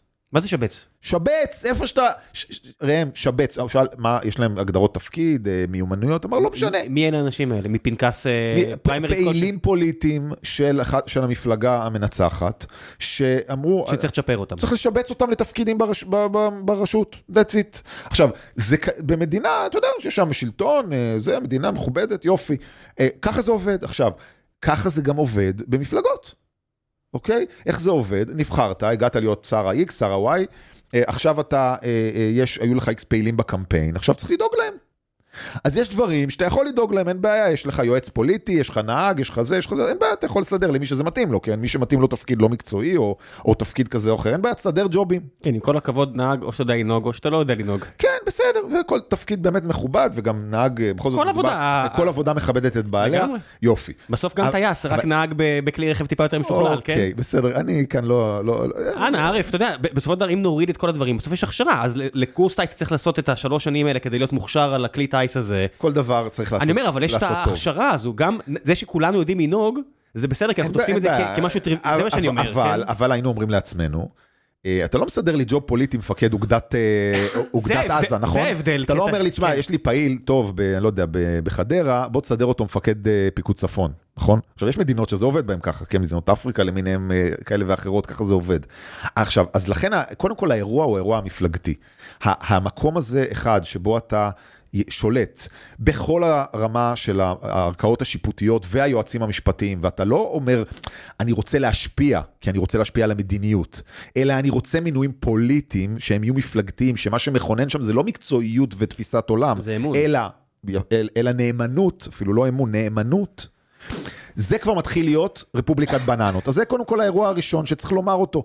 בסוף, אנחנו לא יכולים לייצר מציאות שבה הדיון יהיה האם הרמטכ"ל או, ה, או השופט הוא, הוא מקורב לליכוד, כי זה הדיון, או מקורב למפלגה אחרת, בסדר, מקורב ליש עתיד. אתה מבין שמה שאתה אומר, שאמור להיות הכי טריוויאלי בעולם, ואחרי אנחנו כולם אומרים להנהן ולהגיד, כן, ברור, המחוקקים שלנו היום חולקים על דעתך. יש, אז כרגע יש יש, כאלה שאומרים אה, את זה בפה מלא. אז כרגע יש פה בעיה, זה דבר אחד. דרך אגב, בוועדה שישבתי, אמר אה, ידידי אה, רוטמן, אמר, אני מאמין בתפיסת עולם פוליטית שנקראת הטוטליטריות של הריבון.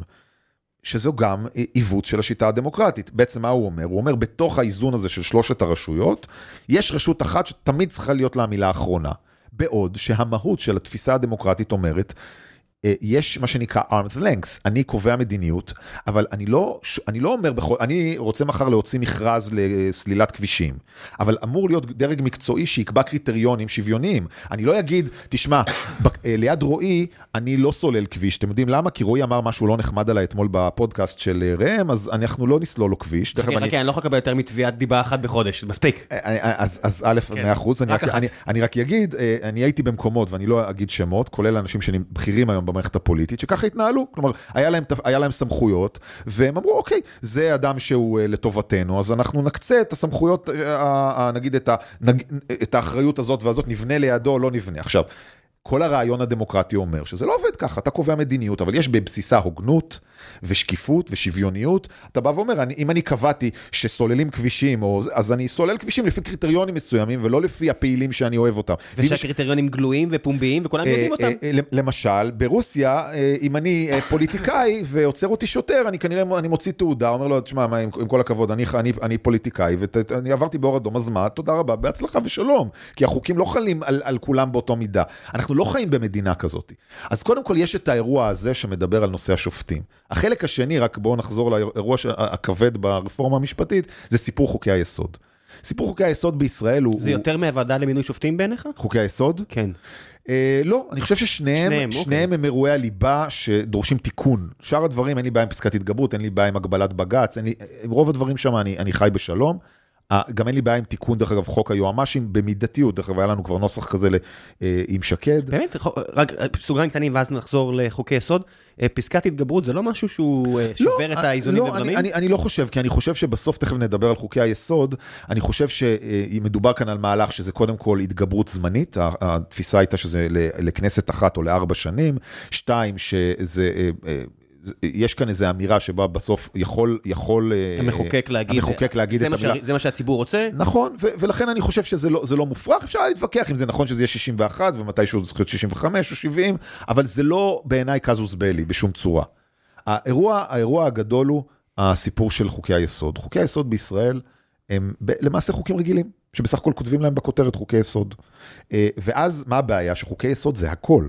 חוקי יסוד זה מתי יש בחירות, חוקי יסוד זה, זה, זה דברים... אה, אה, בסיסיים שאם אני יכול לשנות אותם, אני יכול מחר לסגור כל כלי תקשורת, אני יכול מחר להחליט שמי שלא שירת בצבא אסור לו להצביע. זה תחליף יכול- חוקה. זה, זה תחליף חוקה, אבל במציאות הישראלית אין לה שום מש, מש, משקל. עכשיו, אם במציאות הזאת אני גם מונע התערבות, וגם אני יכול לשנות ברוב קואליציוני, ודרך אגב, זה אמפירית, שינוי חוקי היסוד בישראל הוא בהיקפים הכי גדולים שיש מכל מדינה מערבית אחרת. כלומר, רגע, משווים את זה באמת לחוקות? משווים את זה בכלל, כן, לחוקות, וה- ה- העובדה שאנחנו משנים את כללי המשחק, דרך אגב, לא רק אה, ממשלות ימין, כן, אה, אה, ממשלה פריטטית זה הרי, הרי שינוי דרמטי של חוקי יסוד, כן, שני ש- ראשי ממשלה. חוק יסוד הכנסת, בוודאי. נכון, נכון, ולכן, עכשיו, למה זה נעשה? כי קונסטלציה כי היה פוליטית. צריך. כי היה צריך. עכשיו, תדמיין את אמריקה, עם החוקה האמריקאית שכולם כל כך כל הזמן אה, מדברים עליה, שאומרים, אוקיי, עכשיו אנחנו כדי להגיע לאיזה פשרה נקודתית בקונגרס, אנחנו נשנה את ה-Fifth Amendment ככה ואת הזה ככה, בהצבעה רגעית עם רוב רגעי בפרלמנט. זה, זה הרי הזיה. עכשיו, במציאות הזאת, ברגע שאתה בא ואומר, אחד, ששום התערבות בחוקי יסוד לא יכולה, אבל גם אין דבר כזה חוקי יסוד, אז למעשה כל מהותה של השיטה, כולל הגנה על זכויות, בכל מובן, היא, היא לא שווה כלום. אני יכול מחר לבוא לכנסת, לקרוא למשהו חוק יסוד, להגיד, ממחר, מי שלא שירת בצבא לא מצביע. בשנייה, אין כלום, ו- ו- ואין שום מנגנון שיכול להגיד לך, תשמע, המחוקק זה מהלך אנטי חוקתי, כי יש לנו... אה, אה, אין, נגמר. אין, אין, אין שום... אני, אני יכול מחר לבוא... גם רוטמן אומר, שאלו אותו, מה, אז מה צריך לעשות בתנאי כזה? שהעם יתקומם. יופי. אז העם מתקומם מראש. יפה, ולכן, יפה, ולכן, וכאן זה מציאות שבאמת במציאות אה, דמוקרטית, אתה לא יכול לבוא ולהגיד, תראו חברים, כל דבר שעולה על רוחי, ברוב אה, פוליטי רגעי, עכשיו למה זה מורכב עוד יותר, אני אגיד לטובת המאזינים, אנחנו משטר פרלמנטרי. אפילו במודל האמריקאי שיש שתי מפלגות, וראיתי שלטים גדולים באיילון, כן, זה המודל האמריקאי, למה זה לא נכון? כשיש מפלגה גדולה, אתה אומר לפחות יש איזונים בתוך המפלגות. כאן יש לנו בעולם הפרלמנטרי בהגדרה קצוות, קצוות סקטוריאליים. עכשיו, הקצוות האלה במציאות פרלמנטרית מנהלים את ה... הליכוד היא מבחינתי מפלגת מרכז ימין אה, אה, שצריכה לייצג את כלל עם ישראל, ואני בהרבה מהמדיניות הליכודית אני תומך ומסכים, אבל היא חייבת לשבת עם מפלגות נוספות. בן גביר לא מייצג את המרכז הפוליטי בישראל, וגם לא סמוטריץ'. עכשיו, במציאות כזאתי, אני הייתי שם, אני צריך עכשיו מחר להעביר תקציב, ואני תלוי באצבע שלו. והוא אומר לי, תשמע רועי, אנחנו, אני לא אצביע לך על התקציב, אלא אם אתה תחוקק חוק שמותר להושיב רק, נשים רק במאחורה של אוטובוס. ואם אתה לא uh, תסכים לחוק, או חוק שלימודי תורה הם כמובן uh, זה, uh, uh, uh, uh, זכות יסוד uh, זה, ולא משנה, עכשיו דרך אגב, חלק מהדברים אני, אני, יש בהם היגיון, לא משנה מה, כל דבר... בוא נניח, לא, לא, אין היגיון בלשים נשים מאחורה של אוטובוס. לא, כן. בוודאי שלא, אני מדבר על הנושא של בג"ץ לא היה צריך להתערב בחוק הגיוס, ואני מאוד מאוד רוצ, רוצה ומאמין בחרדים כשותפים בקואליציה, אבל הנקודה היא שיש שם משהו סקטוריאלי. במציאות כזאתי, אין גבול, אין גבול. הרי הנה, ראינו את זה, אנחנו יכולים, מישהו פתאום יחליט להגיד, אני מעביר חוק של שלוש שנים למי שיבוא בלבוש, אה, אישה שתבוא בלבוש חושפני לכותל, שלוש שנים מאסר, הרי אין לזה סוף. עכשיו, במציאות כזאת אין מגבלות, אין מגבלות, זה בוודאי לא דמוקרטיה, ולכן כאן האיזונים הופרו. לכל רוחב הדרך, ולכן יש שני דברים שצריכים לעבור אה, איזון ותיקון. אחד זה הסיפור של אה, אה, איך בוחרים שופטים, ר, השימוע שלהם בפרלמנט, תנאי הסף שהם עוברים, כדי שאני לא אמנה כל פעיל פוליטי, ולטעמי גם כן איזשהו איזון מסוים, שזה לא רק הקואליציה בעצמה ממנה, זה יכול להיות רק הפוליטיקאים בעצמם. שתיים, זה הסיפור של חוקי היסוד, שבהם אנחנו אומרים, חברים, יש... דברים שהם מעבר להחלטה הנקודתית של רוב רגעי בפרלמנט. That's it. וזה, ושלשנות אותם זה אירוע הרבה יותר גדול. דרך אגב, גם הרפורמה הזאת, אם היו עושים עכשיו, יש את טיעון שכאילו אומר, היו בחירות והעם בחר בזה, הרי ברור שזה לא נכון, כיוון שבסוף העם לא בוחר. לפי פרטים, הוא לא נתנו לו איזה צ'קליסט ואמרו לו, תשמע, אנחנו הולכים למנות שופטים כפעילי מפלגה, ואנחנו הולכים לבטל, זה לא... פרופ 399. בדיוק, ולא, וגם יותר מזה, הרבה מאוד אנשים בוחרים שכנגד, הם לא רצו את האופציה השנייה. עכשיו, אם אתה היית אומר לי, היית תעשה עכשיו משאל עם, ותשאל האם רוצים את הרפורמה במתכונתה, היה רוב ברור נגד הרפורמה, זה, זה ברור. ולכן, איפה הסוף? אתה אומר, הגעתי, הגעתי, בחרו בי, עכשיו אני, מותר לי לעשות הכל, מותר לי להגיד שמעכשיו מי שלא לומד איקס שעות ביום לימודי גמרא, הוא לא יקבל הטבות מס, אני אחליט שרק יישובים של מצביעי ליכוד מקבלים הטבות מס, וכו', הרי אין לזה סוף. הרי בסופו של דבר אנחנו מדברים פה על דברים שהם במילא, כל מה שהיה צריך זה רק לא להשתין מהמקפצה. כל מה שהיה צריך, הרי כמו שאתה אומר, אם הכל היה בחוץ, אם עכשיו, אתה יודע, אם הכותרות לא היו עוסקות במי הזמר במסכה, או לא יודע מה, היו חופרים לאנשים, הנה תסתכלו, המינוי הזה, הזה והזה בעיריית באר שבע, זה מינוי פוליטי. נכון. ברור שדברים היו משתנים. אם היו הולכים לעמק שרה בבאר שבע כל לילה, כל לילה, כל לילה, ואומרים, היי, בעל קונדטוריה, שוב לקחו ממך פרוטקשן? אה... ברור שדברים היו משתנים הרי. אני, זה, את, זה בדיוק העניין הזה שהם משכו עכשיו תשומת לב למשהו, ו, ובגלל זה אני אומר, אני לא בטוח כבר מה האירוע, כי היום ראיתי בפעם הראשונה הפגנות של אה, סרבנות, או אנשים, אתה יודע, שייטים ומגלניסטים, ו, וכאלה, לא, כששוברים... שאומרים, אז עזוב, חכה שנייה סרבנות, אבל אתה רואה שמה שהם אומרים שמפריע להם, זה כבר לא בג"ץ. לא. אז שכבר אומרים... אני נגד הממשלה הזאת, כן, בן גביר והכל. אז תראו, פה זה, יש לי, היה לי עימות כזה היום עם חבר, שהוא בכיר באיזושהי מערכת ביטחונית, ו, ו, ובהחלט אמרתי, תראו, אם מתווכחים על הרפורמה, אני מבין. ברגע שאנחנו באים כנגד הממשלה, אני גם מבין למה הם יאטמו, הם יגידו, לא הצבעתם לנו, אתם עכשיו רוצים שאנחנו, אתם רוצים להפיל אותנו, ניצחנו בבחירות לפני כמה חודשים, זה לא לגיטימי. מה זה לא לגיטימי? ב-2006 היה פה, אחרי המלחמה הכושלת ההיא, היה מחאת מילואימניקים, מה שנקרא. 100 אלף אנשים בשיאה, בנימין נתניהו מעורב. מצליחים, מתי המחאה נגמרת? 2008, כשאהוד אולמרט מתפטר. מה ההבדל? לא, אז קודם כל אני לא אומר שמחאה... אם המחאה אתה יודע, אם אני מגיע למחות כי אני לא טוב לי שבן גביר אה, עושה מה שעושה, אני מוחה נגד זה. קודם כל, אה, כל עוד עושים דברים במסגרת החוק, מה שיש לאזרח לעשות כשהוא מרגיש שהשלטון אה, טועה או מתעמר בו, זה למחות. כן. הדיון הוא יותר ערכי, האם, איפה, איפה קווי הגבול של הדבר הזה. אין ויכוח שזה מותר למחות, אה, כל עוד זה בגבולות החוק, אין על זה ויכוח. אני מסכים איתך שזה כבר חצה את גבולות הרפורמה. אני אגיד כאן אבל השאלה הגדולה שעולה, זה איפה, ה, אה, איפה, איפה עוצרים. זאת אומרת, האם אנחנו עוצרים כאן, אומרים, בוא, מבעירים עכשיו את העסק, כי יש פה קבוצות אוכלוסייה שאומרות, לא מתאים לנו שזאת תהיה הממשלה שלנו, אבל אז אנחנו לא מקבלים את תוצאות הבחירות, כמו יש תוצאות בחירות, ראינו אותן, ואנחנו נבעיר את השטח. רגע, אבל יש הבדל בין לא לקבל ואתה יודע, אירועי 6th of January ארצות הברית, 6th of January זה? כן. להיכנס לפרלמנט ברור, ברור, לא, לבין להפגין, אני לא, קודם כל ברור שיש הבדל, אני לא כן. אומר כרגע, לא ממש חשוב לשים את הזה. אף אחד לא עובר על החוק, אני לא מדבר על אלימות ולא לא, מדבר על יש זה. דברים שהם עבירה על החוק, לחסום את איילון, זה נכון, עבירה על בסדר, החוק. בסדר, נגיד. אני- אה, נכון. אבל להפגין באישור משטרה, גם אם זה יהיה כל שבוע מעכשיו עד שהממשלה לא אה, תיפול. קודם כל אין, אין ויכוח וזה לגיטימי, קודם כל להפגין זה בוודאי לגיטימי, אני אומר, סרבנות זה כבר מעבר קצת ללהפגין, כי אתה אומר, יש לי איזושהי אחריות מסוימת על הקולקטיב. אני אגיד, אני אגיד, כן. שכשאנחנו שוברים את התפיסה, הרי אני נותן לפעמים את הדוגמה הזאת על יישובים ערבים, שבהם כשמשפחה אחת נבחרת לראשות הכפר, המשפחות האחרות לא משלמות מס. למה? כי אומרים, זה כפר שלהם עכשיו, הם מנהלים אותו, הם מביאים רק אנשים שלהם לעבוד ב, ב, ברשות המקומית, ואני לא חלק מהאירוע, ואני גם לא משלם את המיסים המקומיים, וככה זה, וזה קיים, ב, ב, ב, היה קיים יותר, היום פחות, ככה זה היה, אני לא, לא אגיד שמות של יישובים.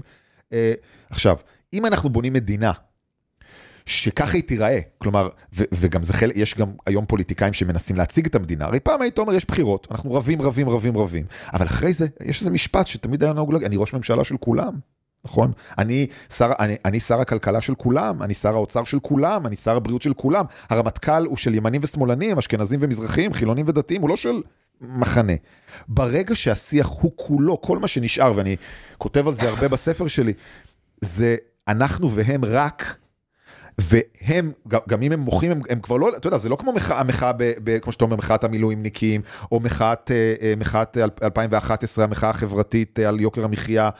אלה האנרכיסטים, ואתה מדבר על בכירים בהייטק, ועל אה, קצינים בכירים בצבא. מה אכפת לי מה הם עושים? אנרכיסטים בסוף, זו המילה פשוט לא מתאימה. הטרמינולוגיה פשוט לא נכונה, ולא משנה אם הבן אדם מוכר פלאפל. אני, זה לא קשור רק למעמד, אני אומר, כן. אנשים בכל זאת שהם הם, הם אנשי, אנשי עשייה, אנרכיסטים, אתה כאילו אומר מישהו שכל מה שמעניין אותו זה... זה לשרוף את המערכת. זה לשרוף בדיוק. ולכן אני נתתי את הדוגמאות, כי זה אנשים שהם חלק ממנגנונים שהם ליבת החברה הישראלית, בסדר? במציאות הזאת, מה אתה אומר בעצם? אתה אומר, אנחנו בונים, הממשלה היא רק של חלק אחד של העם. יכול להיות שהוא הרוב. עכשיו, אז אחד אני אומר, אה, זה בוודאי לא גישה בריאה, כי אתה אומר, חבר'ה, אתם, אה, מה, אתם רוצים מדינה שבה חצי מהעם, או לא יודע, לא חצי, 40 אחוז מהעם יגיד, זה לא המדינה שלי, כי זו מדינה אה, שהערכים שלה, אני לא יכול להזדהות איתם. ולכן ברור שהאמירה, "ר- רק הרוב קובע, אני עכשיו פה, וזה דרך אגב שיחה שיש לי לא מעט עם חבריי החרדים. אמרתי את זה גם כשהיינו ביחד בקואליציה.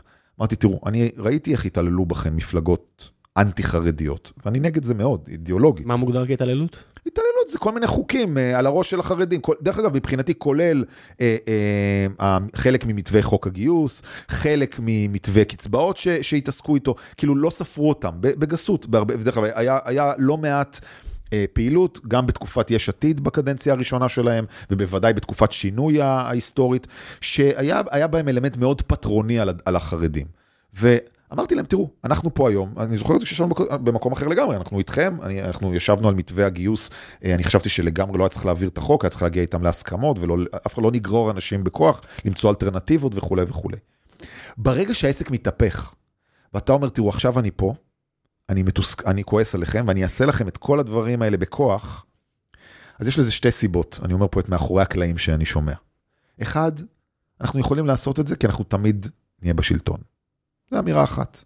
אין סיכוי שאנחנו לא נהיה בשלטון, ולכן אנחנו יכולים לעשות מה שאנחנו רוצים. לשנה הם לא היו בשלטון. זה, אז מבחינת התפיסה ההיסטורית, זה אירועים נקודתיים, כן. שהם אה, רגעיים, אין להם תוחלת, ו, ולכן אנחנו תמיד, תמיד נהיה שם. יש אחרים, ואנשים שאני, בכל המפלגות החרדיות יש אנשים מאוד רציניים, שאומרים, תראו, אנחנו, יש לנו תודעה של מיעוט. אנחנו בסוף לא, בהרבה מובנים, אה, לא יכולים להתנהל בגסות באמירה, עכשיו אנחנו נראה לכם מה זה ואנחנו נקבע את הכל. אנחנו נחליט מה זה זהות יהודית, אנחנו נחליט רק מה מותר, מה נחשב יהודי ומה לא נחשב יהודי, אנחנו נחליט על עסקים, מה שאנחנו, אנחנו נעשה הכל ונכפה גם את, את, את תפיסות עולמנו. יש הבדל בין להגיד... עכשיו, מה שקרה טוב פה באירוע הזה, קודם כל זה שהציבור, אם תרצה הליברלי, אני מקווה שנופל לו איזה אסימון, או יתחלף לו, אני יודע מה, אה, הפייל, שאומר, תפסיק לקחת אחריות כללית.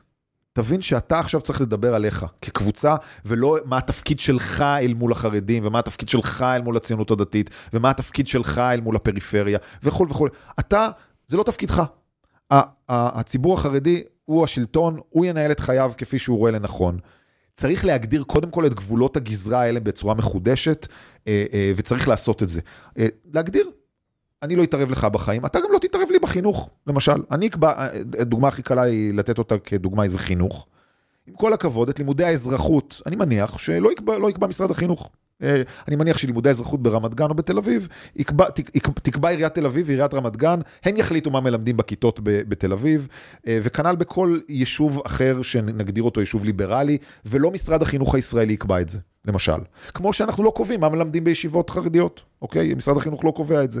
אז קודם כל צריך לומר, יש כאן... אבל אתה לא מתקצב את זה ב-100%, כי יש, אתה יודע, בסופו של דבר, אם אמרנו, what are we optimizing for, יגידו לך החבר'ה באוצר ויחזרו לעניין הזה של, תקשיב, אם המגזר הזה מביא יותר ילדים בוגרים מאשר כל מגזר אחר בעולם, כולל אפריקה.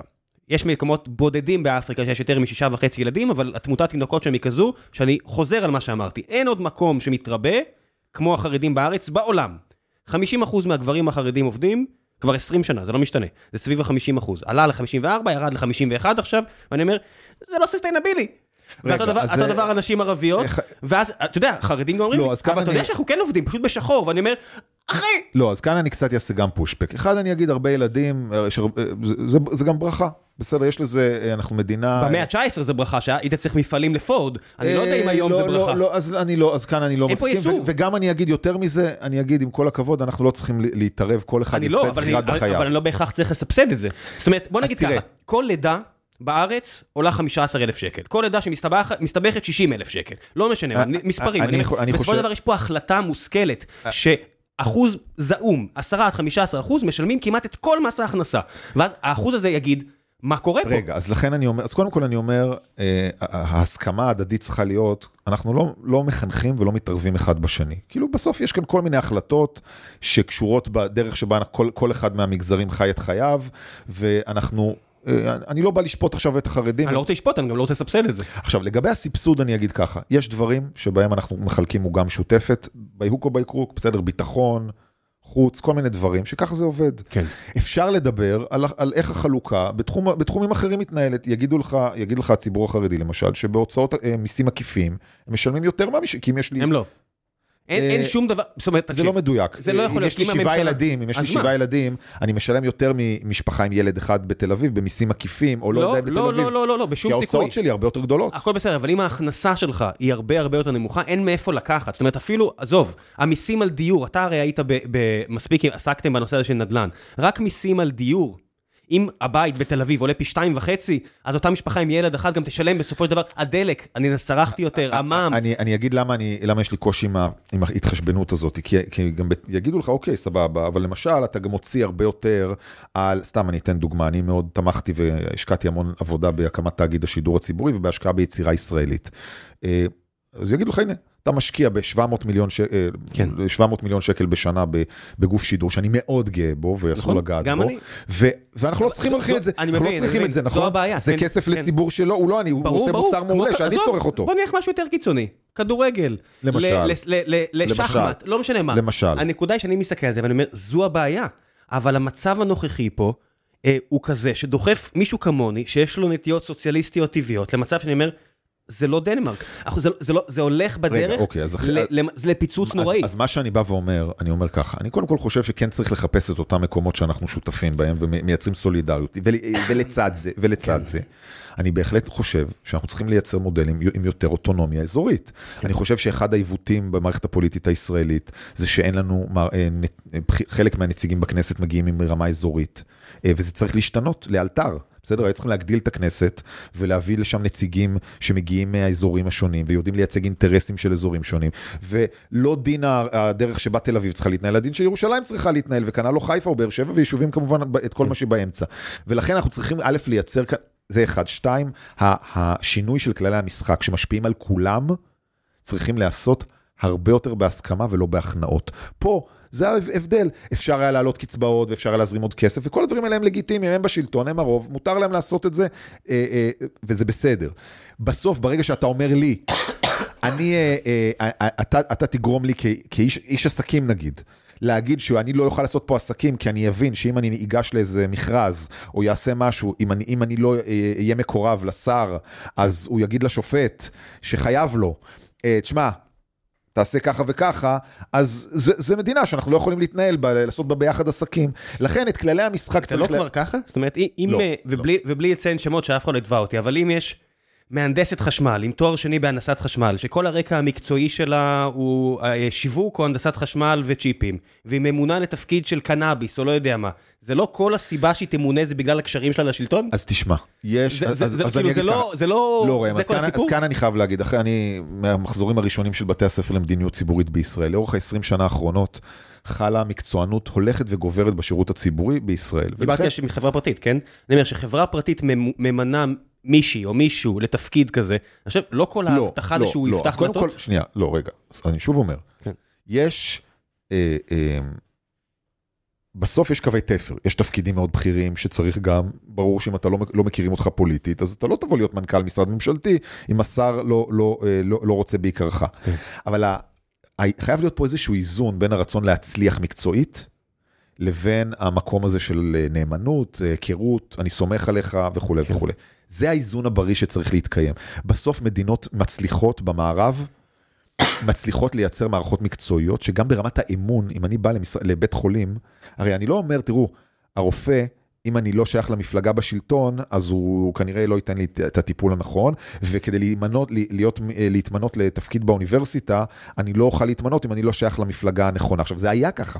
חלק מהטענה, בוא נחזיר עטרה ליושנה, אה, אה, כשאומרים לי, תראו איזה יופי היה פה בישראל בשנות ה-50 וה-60, אני צוחק, כי אני אומר, חבר'ה, מה, אתם, אתם אמיתיים? היה כאן בדיוק את זה. נכון, אה, היה כאן שלטון צבאי על אזרחי מדינה, מדינה ערבים. אחד. היה כאן מפאיניקיות, היה כאן שנות נכון, הצנע. נכון, נכון. כלכלית היינו עקומים, היינו על סף פשיטת רגל תמידית. נכון, וגם העולם הזה, שבו קודם כל שאלו לאיזה מפלגה אתה שייך, מתוך תפיסה של הגמוניה שמפלגה אחת אומרת, אני חזות הכל. ההסתדרות, אתה יודע. נכון, ההסתדרות, לוינסון קבע מי, איזה מפעל יחיה ואיזה מפעל ימות. מדויק. אדם אחד בודד. אתה צודק. אמנם הוא כבר מת והתאבד, אז הוא לא יכול להגן על שמו, אבל לא, זה לא, הסיפור. אבל, ברור שהיה שם מהמרכיבים האלה. אז מה, אנחנו רוצים לחזור לעולם הזה, שבו השליטה של השלטון תהיה כזאת, שאני אקבע אה, איזה, אה, למי עוזרים, ורק מי שמתקבל לאוניברסיטה אה, לתפקיד מרצה בכיר, זה יהיה מישהו שמקורב אליי.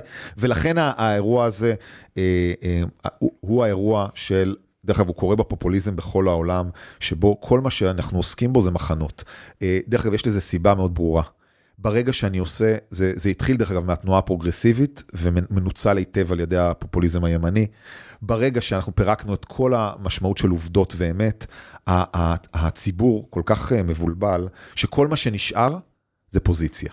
אין יותר מקום להתווכח על נתונים, אין יותר מתווכח, להתווכח על ערכים משותפים, יש פוזיציה. עכשיו, אם אני מייצג את המחנה שלך, אני, אני, אני איתך. גם אם אתה משקר, גם אם אתה אומר שטויות, גם אם אתה, אה, אתה אני אקרא עיתון. איך זה מרגיש כאילו מבפנים? זאת אומרת, מה, איך הלחץ הזה בא לידי ביטוי? אתה מבין, אה, אני אומר... אתה מקבל טלפון מהמשפחה, אתה מקבל טלפון מהמפלגה, איך זה עובד? אני אגיד משהו מהזווית דווקא של תקשורת, כי זה תחום שהתעסקתי בו כן. רבות. עמדתי לא מזמן, לפני שנה, בראש ועדה בתחום השידורים. אתה רואה היום שתקשורת היא כבר מזמן לא מה שאנחנו למדנו כילדים, שתקשורת תפקידה לעשות אה, תחקיר, לגלות את העובדות ולשקף מציאות לציבור, אה, מה שנקרא לשפוך אור על, על המציאות שהיא נעלמת מעיני הציבור. אתה בעצם מגלה, ש... וקראת לזה קודם העיתונאים האקטיביסטים. אז אני, זו מילה בעיניי קצת מכובסת, כי אני אקרא לזה עיתוני המפלגה. כלומר, אה, אה, הזכרת את רולניק, ואני, איש רציני מאוד, אבל הוא לא עיתונאי, הוא פעיל מפלגתי. של איזה מפלגה? של מפלגת רולניק. אני פעם, אני יפה, פעם, כל אתה לא... אני פעם שאלתי אותו, אז רגע, אז לפחות, אז לפחות, זה, זה יותר טוב מלהיות עיתונאי של מפלגה פוליטית בכנסת, שגם כן. זה יש לא מעט, הייתי אומר, אני, אני, אני אגיד בעדינות, יכול להיות שהיום אם, אם נמפה את 20 העיתונאים המשפיעים בישראל, אולי נגלה שכמחציתם הם משויכים באופן מהותי למפלגה, לא לדעה. לא אתה אומר אני שמרן או לא שמרן. דרך אגב, פה אני תמיד מצטט את חגי סגל, העורך אה, אה, ישראל היום, אה, מקור ראשון, שתקפו אותו, שהוא הזמין אנשים מהמחנה השני לכנס שלו, הוא אמר, אני... עיתון ולא מפלגה, וזו בעיניי אמירה מקסימה של, של, של עיתונאי שאומר, חבר'ה, אני, יש לי, אני עיתון אה, לאומי, ימני, שמרני. כמו שגור מגידו אבל... הוא בעד אה, ערכים מסוימים, אני לא יכול לשייך אותו לאף אה, אין מפלגה. אין בעיה, אז אני אומר, אז אני אומר, יש הבדל בין להגיד, אני, יש לי תפיסות עולם, או אני עיתון עם תפיסות עולם מסוימות, לבין אני לא, אני לא עושה פה קמפיינים מפלגתיים. אני אגיד, מה שקרה במציאות הזאת, אבל, ועוד פעם, רולניק אולי עם הרבה כוונות טובות, אבל הוא היה שותף ליצירת המציאות הזאת שקורית בכל העולם, שבו אתה אומר, אני כבר לא, לא מחפש עיתון שבהכרח ישקף לי את המציאות. אני לא מחפש עיתונאי שישקף לי את המציאות. אני מחפש עיתונאי או פרשן, והיום זה כבר, אנחנו, אני מרשה לעצמי לקרוא לחלקם הגיגנים, כי הם לא עושים שום עבודה עיתונאית, הם לא מתחקרים. אני, אנחנו יודעים את זה, כי, אתה יודע איך אני יודע את זה? כי היינו מעבירים להם הודעות, והם היו מעבירים אותם as is. כלומר, הם לא, הם היו, זה לא משנה אם זה בשידור דיגיטלי, בטלוויזיה או בעיתון. אתה אומר, הם לא בודקים, הם לא ישאלו, ידברו, דיברתי עם ארבע מקורות, ואני אעשה סינרגיה של איזה משהו, ואני אשקף את המציאות על מורכבותה. לא, אני במחנה שלך, יש לי אינטרס לשק... להדהד את מה שאתה אומר, אז, אז לי יש מיקרופון אחד איקס שעות ביום, אז זה כפול חמש, that's it. אז זה, זה יצר מציאות שהיכולת שלנו לנהל ויכוחים, ובעיקר לחש, לייצר שיח שיש בו אה, איזושהי פרגמטיות משותפת, אנחנו, אנחנו כל הזמן עסוקים בלשאול את עצמנו באיזה מחנה אני נמצא. עכשיו, למה זה, זה טרגי? כי מה זה באיזה מחנה? הנה, בדת ומדינה אולי, אני במחנה של אה, רובין, ואני במחנה השמרני, ואני רוצה להיות שם, ואני רוצה יותר ערכים יהודיים בבית הספר לילד שלי. ובמחנה הכלכלי, אני רוצה אה, שוק חופשי, אבל עם אה, מה שאמרנו, עם, עם כללי משחק שלא יאפשרו רק לקבוצות לחץ ולטייקונים להשתלט על כל השוק. מה שמאיר היה קורא לך קומוניסט. נגיד שהוא יקרא לי קומוניסט. ובנושא ביטחוני, אני רוצה, אני נץ ואני רוצה את חיזוק אה, ההתיישבות ביו"ש. אה, מה, מותר, ויכול להיות שמחר אני, אני, אנחנו ננהל דיון על, על נושא אחר, ואני אהיה בעמדה. אני רוצה אה, אה, לאפשר לעצמי את החופש הנפשי, האינטלקטואלי והפוליטי, לראות דברים. מה, מה קורה, וזו הטרגדיה? במילה אחת, הגושים. מה שקרה, חלקו בגלל העניין הפרסונלי של נתניהו, הטרגדיה היא שאנחנו כבר לא יכולים לבוא ולהגיד, תראו, יש לנו פה כל מיני הרכבים. כל מיני הרכבים שיש להם אינטרסים שונים. אולי אם עכשיו יש מתיחות ביטחונית עם איראן, אני רוצה שם את אייזנקוט, את גנץ, את ביבי, ואני רוצה אותם בפרונט, עם כל הכבוד, יותר מבן גביר וסמוטריץ', שהידע הצבאי שלהם הוא לא מזהיר, ואולי גם לא אחרי, אני רוצה אותם בפרונט, וגם את שאר השותפים, I couldn't care less מאוד. אבל למה? כי אנחנו רגע מפצצה גרעינית באיראן, את אלה אני רוצה שמה, נגיד. אני יכול להיות פתוח. מה שקורה במציאות הזאת, שבה אנחנו רק עסוקים בתיבות תעודה שלנו, שנוצרים הגושים האלה. וזו הטרגדיה, כי אז הגושים האלה בהכרח מושכים לקיצוניות שמאלית ולקיצוניות ימנית, ואנחנו רואים את זה, דרך אגב, בעוד מדינות בעולם. זה המאבק הגדול, אני חושב, של הדור שלנו, לייצר תרבות חברתית ופוליטית שמאפשרת לנו לחזור למה שפוליטיקה הייתה פעם. או חיפשה פעם, וזה איזושהי פרגמטיות של מכנה משותף. פעם לימדו אותך כפוליטיקאי... פעם היה רעיונות. לא, פעם גם לימדו אותך כפוליטיקאי לחפש את, ה, את, ה, את הסווינג. את, המש, את, את המצביע, שהוא בדרך כלל באמצע, הוא קשור אולי לצד, הוא מתלבט בינך לבין הצד השני.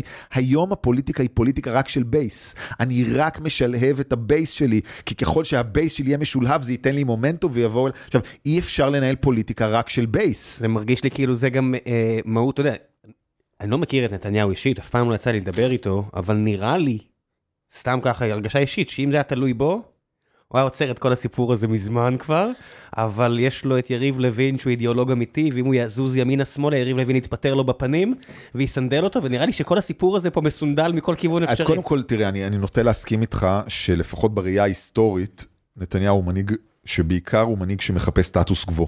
כן, שמרן. משפ... הוא שמרן והוא מחפש באמת סטטוס קוו בנושאים ביטחוניים, אה, אה, הוא, הוא לא מחפש הרפתקאות. ואני חושב שגם הוא, והוא איש חכם מאוד, והוא גם הוא מבין, שללכת עם הראש בקיר אתה יכול להגיד עד מחר, אה, יש לי רוב ומותר לי לעשות הכל, אחלה, יש לך רוב בלי טייסים, ויש לך רוב בלי אמ"ן, ויש לך רוב בלי אנשי הייטק, ויש לך רוב בלי אנשי עסקים ובלי השקעות מחו"ל, אני חושב מה שאתה זה רוב? מפחיד שבלומברג מאיים... אה, נכון, אז, אז כאילו מה זה רוב? כן. אתה תגיד להם, יאללה, אנחנו נראה לכם איפה משתין נדג, סבבה, מה, אתה תכריח את כל אנשי ההייטק אה, לפעול במדינה שהם מרגישים שאין בה אה, ערכים בסיסיים שהם מזדהים איתה?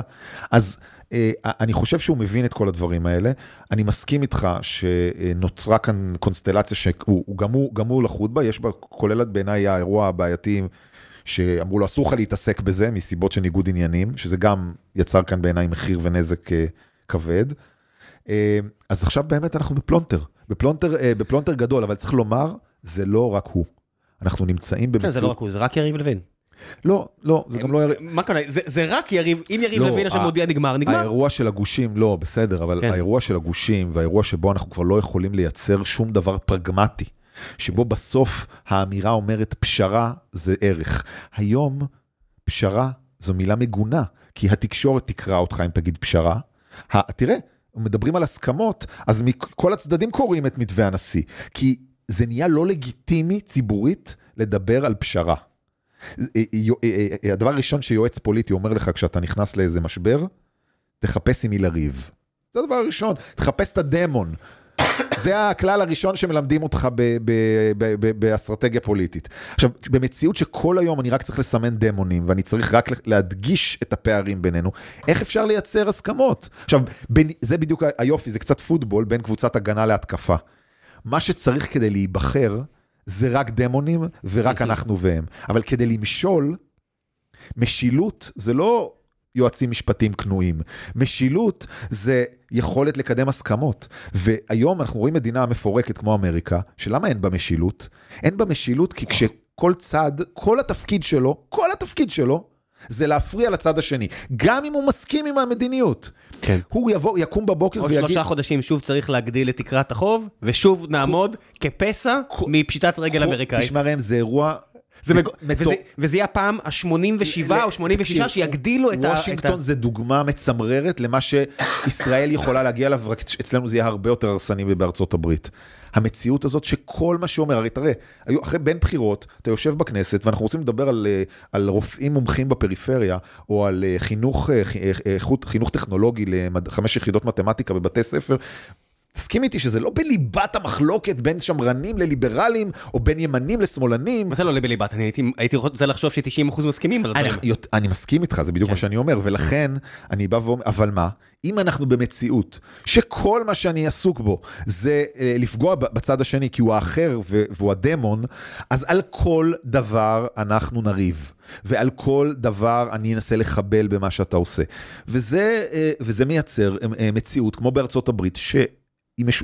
היא משותקת. איך, שזה, איך זה אבל מתחבר למשל ל- לעסקנות הפוליטית, אתה יודע, לרשימה הזאת של ה-500 שמות, הם לא לוחצים עליהם להשיג פשרה, רק, תס, רק תמשיכו עם החלוקת ג'ובים הזו, אל תסכנו את החלוקת ג'ובים. אז רק תראה. לפני שנה הרי ניתקו אותם מהחלוקת ג'ובים, וזה יכול לקרות שוב אם הממשלה תיפול, בהסתברות כזו או אז תראה, אחרת. אני חושב שמה שקרה בשנים האחרונות, זה שככל שכן אה, עלתה רמת המקצועיות, וכן נבנו אה, תהליכים אה, של אה, מערכות משפטיות, אז נושא הג'ובים ירד.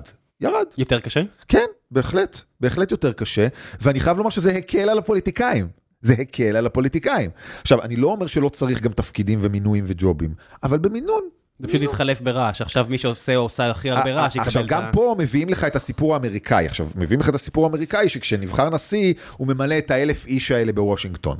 עכשיו, אני אגיד, זה, זה, למה זה לא דומה?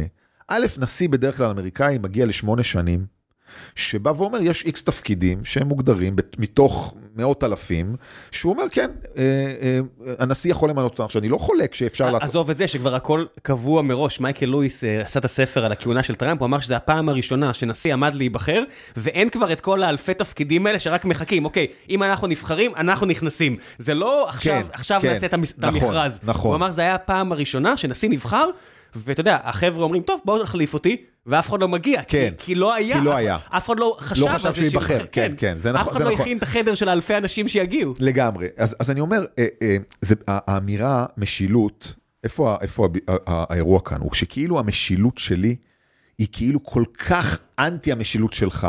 עכשיו, אני אגיד שוב, דווקא אם אני שמרן, אני מבין שבטח במדינה יהודית, יש, ישראל, עם כל המורכבויות שלה, שינויים אפשר לעשות בעדינות. ואם אני נבחר, זה לא אומר שאני צריך לפטר מחר את כל הנהלת משרד החינוך ולהביא אנשים חדשים. עכשיו, אני לא אומר, יש הרבה בעיות בהרבה משרדי ממשלה, צריך לשפר את האנשים, אבל זה לא תלוי מי המפלגה ש, ש, שמתוכה יוצא ראש הממשלה.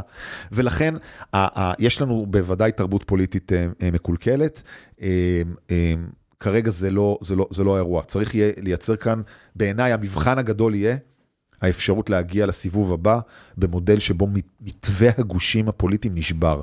זה בעיניי האירוע הגדול ביותר. מה זה אומר, להעלות את אה, אחוז החסימה? לא, לא, לא, בכלל לא. אני אגיד, אני אגיד, הפעם האחרונה שזה קרה, וסליחה אם אני לוקח פה כתרים שהייתי שייך אליהם, כן, לא, אני, אני כמובן לא, זה לא עליי. אה, זה היה אצל כחלון, כי כשכולנו הייתה שם, זה היה בעצם אה, כמעט הפעם היחידה שלא הגיעו מפלגות שבסך הכל חילקו בגוש שלהם, בטח בעיקר בשמאל או במרכז שמאל. שיכולו לרוץ עם שתיהן. נכון, ש, ש, ש, שגם הביאו מנדט, כשאנחנו קיבלנו עשרה מנדטים, באופן מובהק, חצי מהם הגיעו מהצד של הליכוד, וחצי מהם הגיעו מהצד של יש עתיד. כביכול, כביכול, כביכול, אה, נפתלי ואיילת מייצגים את אותו דבר, רק שפה רוב הבוחרים שלהם אמרו, we didn't sign up for this. נכון.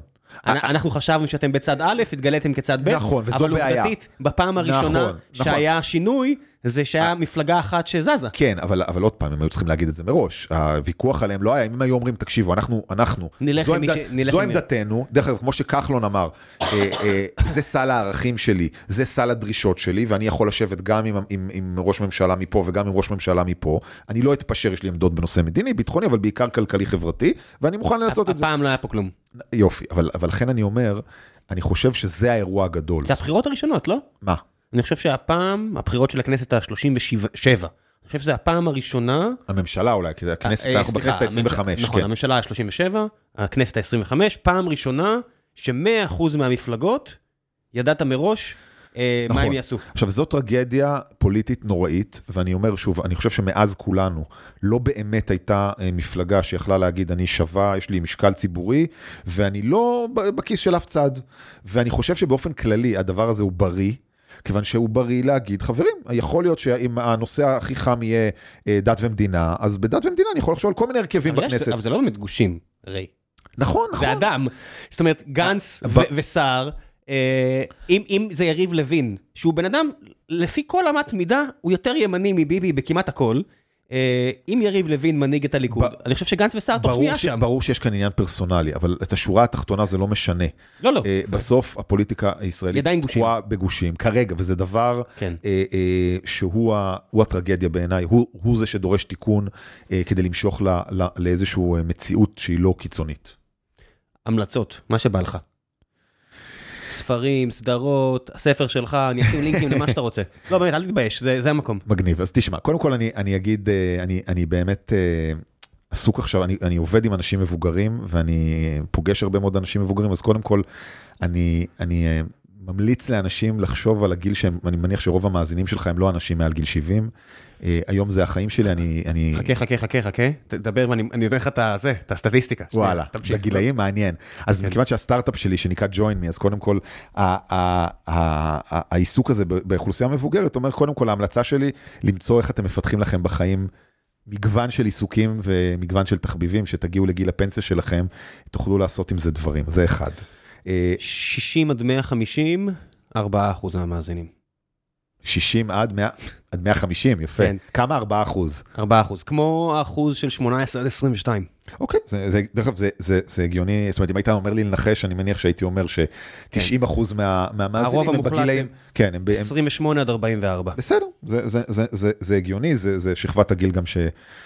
אה, אני מזדהה איתה וזה בסדר, אבל אני, אני כן אה, אומר, שאלת אותי על המלצות, אז אני תמיד אוהב לנסות אה, אה, לחשוב על, אה, על, אה, על המציאות מעיניים של קבוצות אחרות שהן שונות ממני, בגלל זה אני בתור ילד ועדיין בתור מבוגר גם לא אוהב מעת לעת לקרוא science fiction, כי היופי בעיניי ב science fiction ובכלל זה, זה, זה היכולת להסתכל על המציאות מעיניים אחרות. אז גם כשאני עובד היום עם אזרחים מבוגרים, זה זכות שלי להסתכל על המציאות בעיניים אחרות, זה תמיד הופך אותי ליצירתי יותר.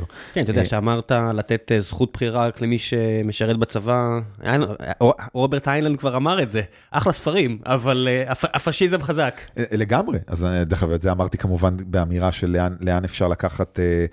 אז עכשיו אני אגיד ש... אני חושב שרק אם יעשו את זה, יגלו כמה מעט אנשים בפועל היו בתפקידי לחימה. אתה יודע שזה איזה 4% מהאוכלוסייה, 9% מצה"ל, אה. שרק 50% ממילא מתגייסים, אז זה רק איזה 4.5 אחוזים. ברור. אז אני, אני, אז אני אגיד ככה, אחד, כמובן הספר שלי נקרא עדכון גרסה, אפרופו אה, הייטקיסטים, עד- עדכון גרסה, כללים חדשים לדמוקרטיה. אה, נכתב כבר לפני אה, שלוש שנים כמעט, אבל עוסק בלא מעט מהנושאים שרלוונטיים גם היום, כי אני עוסק בחשיבה פוליטית לא מעט. אני קורא עכשיו, אפרופו שינויים מחשבות וזה, אני קורא עכשיו, הייתי אומר, קורא זה אמירה קצת... צורך, צורך. צורך, זה, זהו, זה הביטוי עכשיו, כי כן, אני... כי- אין מה לעשות, אודיבול דפק לי את הקורא. בדיוק. לא, ברור, הנחתי שזה מה שאתה מסתכל עליו. אז, אז, ה- אז זה נקרא אה, אה, אה, Children of Memory, שזה ספר science fiction שעוסק, זה, זה סדרת ספרים, אבל הספר הזה נקרא Children of- of Memory, ועוסק באמת ב... ב נקרא לזה אינטליגנציה אחרת, שזה אולי הכי קרוב של מה היה קורה אם AI יהפוך להיות אה, תבוני, והשאלה מה זה בכלל אומר AI כן, תבוני. כשאתם מאזינים את זה, מאזינים לפרק הזה שבוע הבא, זה כבר אחרי ש-OpenAI הודיעו שזהו, כן, שהם כבר סנטיאנט, שהם. סנטיאנט. שסקיינט באוויר וזהו. בדיוק. אז אני אומר, זה, כן בדיון של מה הופך אותנו. אני אגיד שזה נורא מעסיק אותי עכשיו על המושג יצירתיות. אה, אני, מאוד מוטרד מהדיון, אה, אה, הזה שאומר, אה, אה, אה, אם יצירתיות, זה, אצל רוב האנשים זה חיבור של רעיונות, אז לכאורה אה, OpenAI זה מה שהם יודעים לעשות. עכשיו, האם זה הופך אותי ליצירתי בזה שאני יודע להביא אה, ציטוט מפה וציטוט משם, או לחבר, לעשות תמונה שהיא אלחם של כל מיני סגנונות של תמונות אחרות? מה נשאר לה, מה, מה זו בעצם יצירתיות אנושית בעולם שבעצם יש לנו מכונות שיודעות לעשות חיבורים? הרי אני מניח שסדרות ילדים בעוד חמש שנים, אה, אה, יעשו אותם אה, מע- מערכות בינה מלאכותית. איזה חמש שנים? תקשיב, לפני... בן כמה הילד הכי קטן שלך? אה, יש לי ילדה שנולדה בת חמישה חודשים, אבל הילד? אחרי זה שש. שש, אוקיי, אז שש עד לאחרונה היא ראתה ביוטיוב, ראתה את קוקומלון וכל הדברים האלה שנוצרים בסטודיו בקייב. וואלה. הסטודיו בקייב, עוד שנייה וחצי מחליף, יוחלפו מ- ב-AI. אז תחשוב שהילדים, זהו. שבעצם הילדים שלנו יצטרכו, יצרכו סדרות ילדים, שעושה אותם מחשב, נכון? אני אני לא רואה את ההבדל בין סקי- לבין AI, באמת. הכל טוב, זה... וואי וואי, מעליב אה, מאוד. אה, לא, בסדר, עוד שנייה הם מודיעים שזה מה כן, שהיה. לא, אתה צודק שיש איזה טמפלט, זהו. שאני אני יכול להגדיר אותו, בסדר, ב-20 דקות הראשונות, האקספוזיציה ככה, זה אני בונה, אני בונה, אה, אה, אשתי מורה לתיאטרון, אתה יודע, הדבר היחידי שיישאר זה תיאטרון, כן? אני אגיד כי אין, אין ברירה, אנחנו נעשה, אבל סדרות אה, יהיו, אה, דרך אגב, אה, גם ספרים, אני מניח שאני יכול אה, לגרום לזה. שבעוד שנה, שנתיים, שלוש, ספר מתח של ג'ון גרישם יכתוב לי אה, מחשב. כן? אז, אז, אז, אז קודם כל זה, זה, זה מאוד, אותי כמי שיצירתיות זה חלק אה, שמעסיק אותו מאוד, אה, זה מטריד. באיזה עולם אה, זה, אז לכן אני קורא עכשיו את תחשוב הצ'יפ- שניגנת על גיטרה, ופתאום... אוי, זה ממש ילך לשם. לא, אבל תחשוב שזהו, ניגנת על גיטרה והגיעה מוזיקה אלקטרונית, אבל אז זה נהיה קוריוז, אתה יודע, לשלב אה, ב Infected משהו, פתאום עולה נכון, כלי- live. נכון, נכון. הרי אתה יודע, זה שיש אה, יש מכונית שמגיעה ל-500 קמ"ש ו-400 קמ"ש, אנחנו עדיין מתרגשים כשיוסיין בולט מגיע ל-37 קמ"ש מולנו ולוקח זהב ויורד ל-9.6. הרי, אתה יודע, שח... היום אנחנו יודעים שאת הסט מהלכים הכי טוב, אתה יודע, זה כבר משווים את זה לאידאה, למחשב. אנחנו עדיין מתרגשים, מי שאוהב את התחום, לקרוא על מגנוס ומה שהוא נכון. עושה. אז אני, אז אני אגיד ראם ככה, אני אגיד קודם כל שהעולם החברתי ועם כל ההתקדמות של uh, הטכנולוגיה, ואנחנו, אני מניח שהרבה מאזינים שלנו הם אנשי טכנולוגיה, אני רואה בעולם שאני עוסק בו של אה, להביא טכ, כלים טכנולוגיים לשינוי חברתי בעולם, למשל של אזרחים ותיקים, אה, שמה היכולת שלנו לחדש היא הרבה יותר נמוכה. והתסכול שלי גם, שעם כל הפיתוחים והחידושים שלנו, כחברה, אנחנו לא נהיינו חברה יותר, אה, שעובדת יותר טוב מלפני אלף או אלפיים או שלושת אלפים שנה. ביחס, ב- באיזה תחום? בתחום של היכולת שלנו לארגן את עצמנו כחברה, לא, אה, להפחית זה- סבל אנושי. אני חושב שבהרבה מאוד דברים, אה, אז אולי אני קצת מגזים, אבל אני אגיד, זה תלוי, זה תלוי, אני, אה, תלוי בתקופות. אני חושב שעדיין... ההכרה האנושית היא לא אה, נהייתה נאורה יותר, רק בגלל שיש לנו היום קריספר שיודע ל- ל- להנדס גנים. אני חושב שפה האתגר הגדול של האנושות, אני חושב שאנחנו צריכים, אה, אם אתה שואל אותי, דיברת על המלצות, המקומות שאני מחפש בהם אה, מוזיקה, ספרות או השראה בכלל, אה, זה במקום הזה שעוסק ביכולת של בני אדם להיפגש ולעשות עשייה משמעותית ביניהם. אה, אני לא יודע, יש לי ארבעה ילדים, אני לא יודע איך אני מחנך אותם לאמפתיה. איך אני מחנך אותם למודעות לאחרים, זה לא יעזור OpenAI, לא יעשו את זה עבורי לא, בשבילם. על הורות, אני לא חושב שההורות האנושית נהייתה טובה יותר בגלל שיש לנו היום, אני לא, יודע מה, היא השתנתה בגלל דברים אחרים. היא השתנתה, אני לא כזה אנכרוניסט שאומר, היה טוב יותר לפני הטלוויזיה. לא, זה לא הדיון, אבל, כן. אני, אבל אני כן אומר שיש כאן תהליך שאנחנו, אני, אני רואה מה קורה למשל בעולם הפוליטי, שאני, זה חלק מהעיסוק שלי. ואני רואה שבר גדול, ואני חושב שמה שקורה, אה, תומאס פרידמן קרא לזה עידן התאוצות. קצב השינויים שאנחנו נמצאים בו הולך ומאיץ בהמון מובנים. כן, נקודת הסינגולריות הייתה שאני חושב שסטיב ג'ובס הציג, אמר, תראו, זה גם טלפון וגם מחשב. בדיוק. ומאז הכל זז כל כך מהר ואנחנו לא מעריכים את זה. בדיוק, וכאן אני שואל את עצמי מה אנחנו יכולים לעשות, ובזה אני עסוק. בסוף, בסוף, בסוף, זה בני אדם והיכולת שלהם לעשות דברים משמעותיים ביחד. זה מה שאני מנסה לעשות בג'וין מי, זה מה שאני מנסה לעשות בעשייה הציבורית שלי. אה, ואני שמח שהזמנת אותי לכאן היום. תודה רבה רבה רבה רבה שבאת. תודה ראם. יאללה ביי.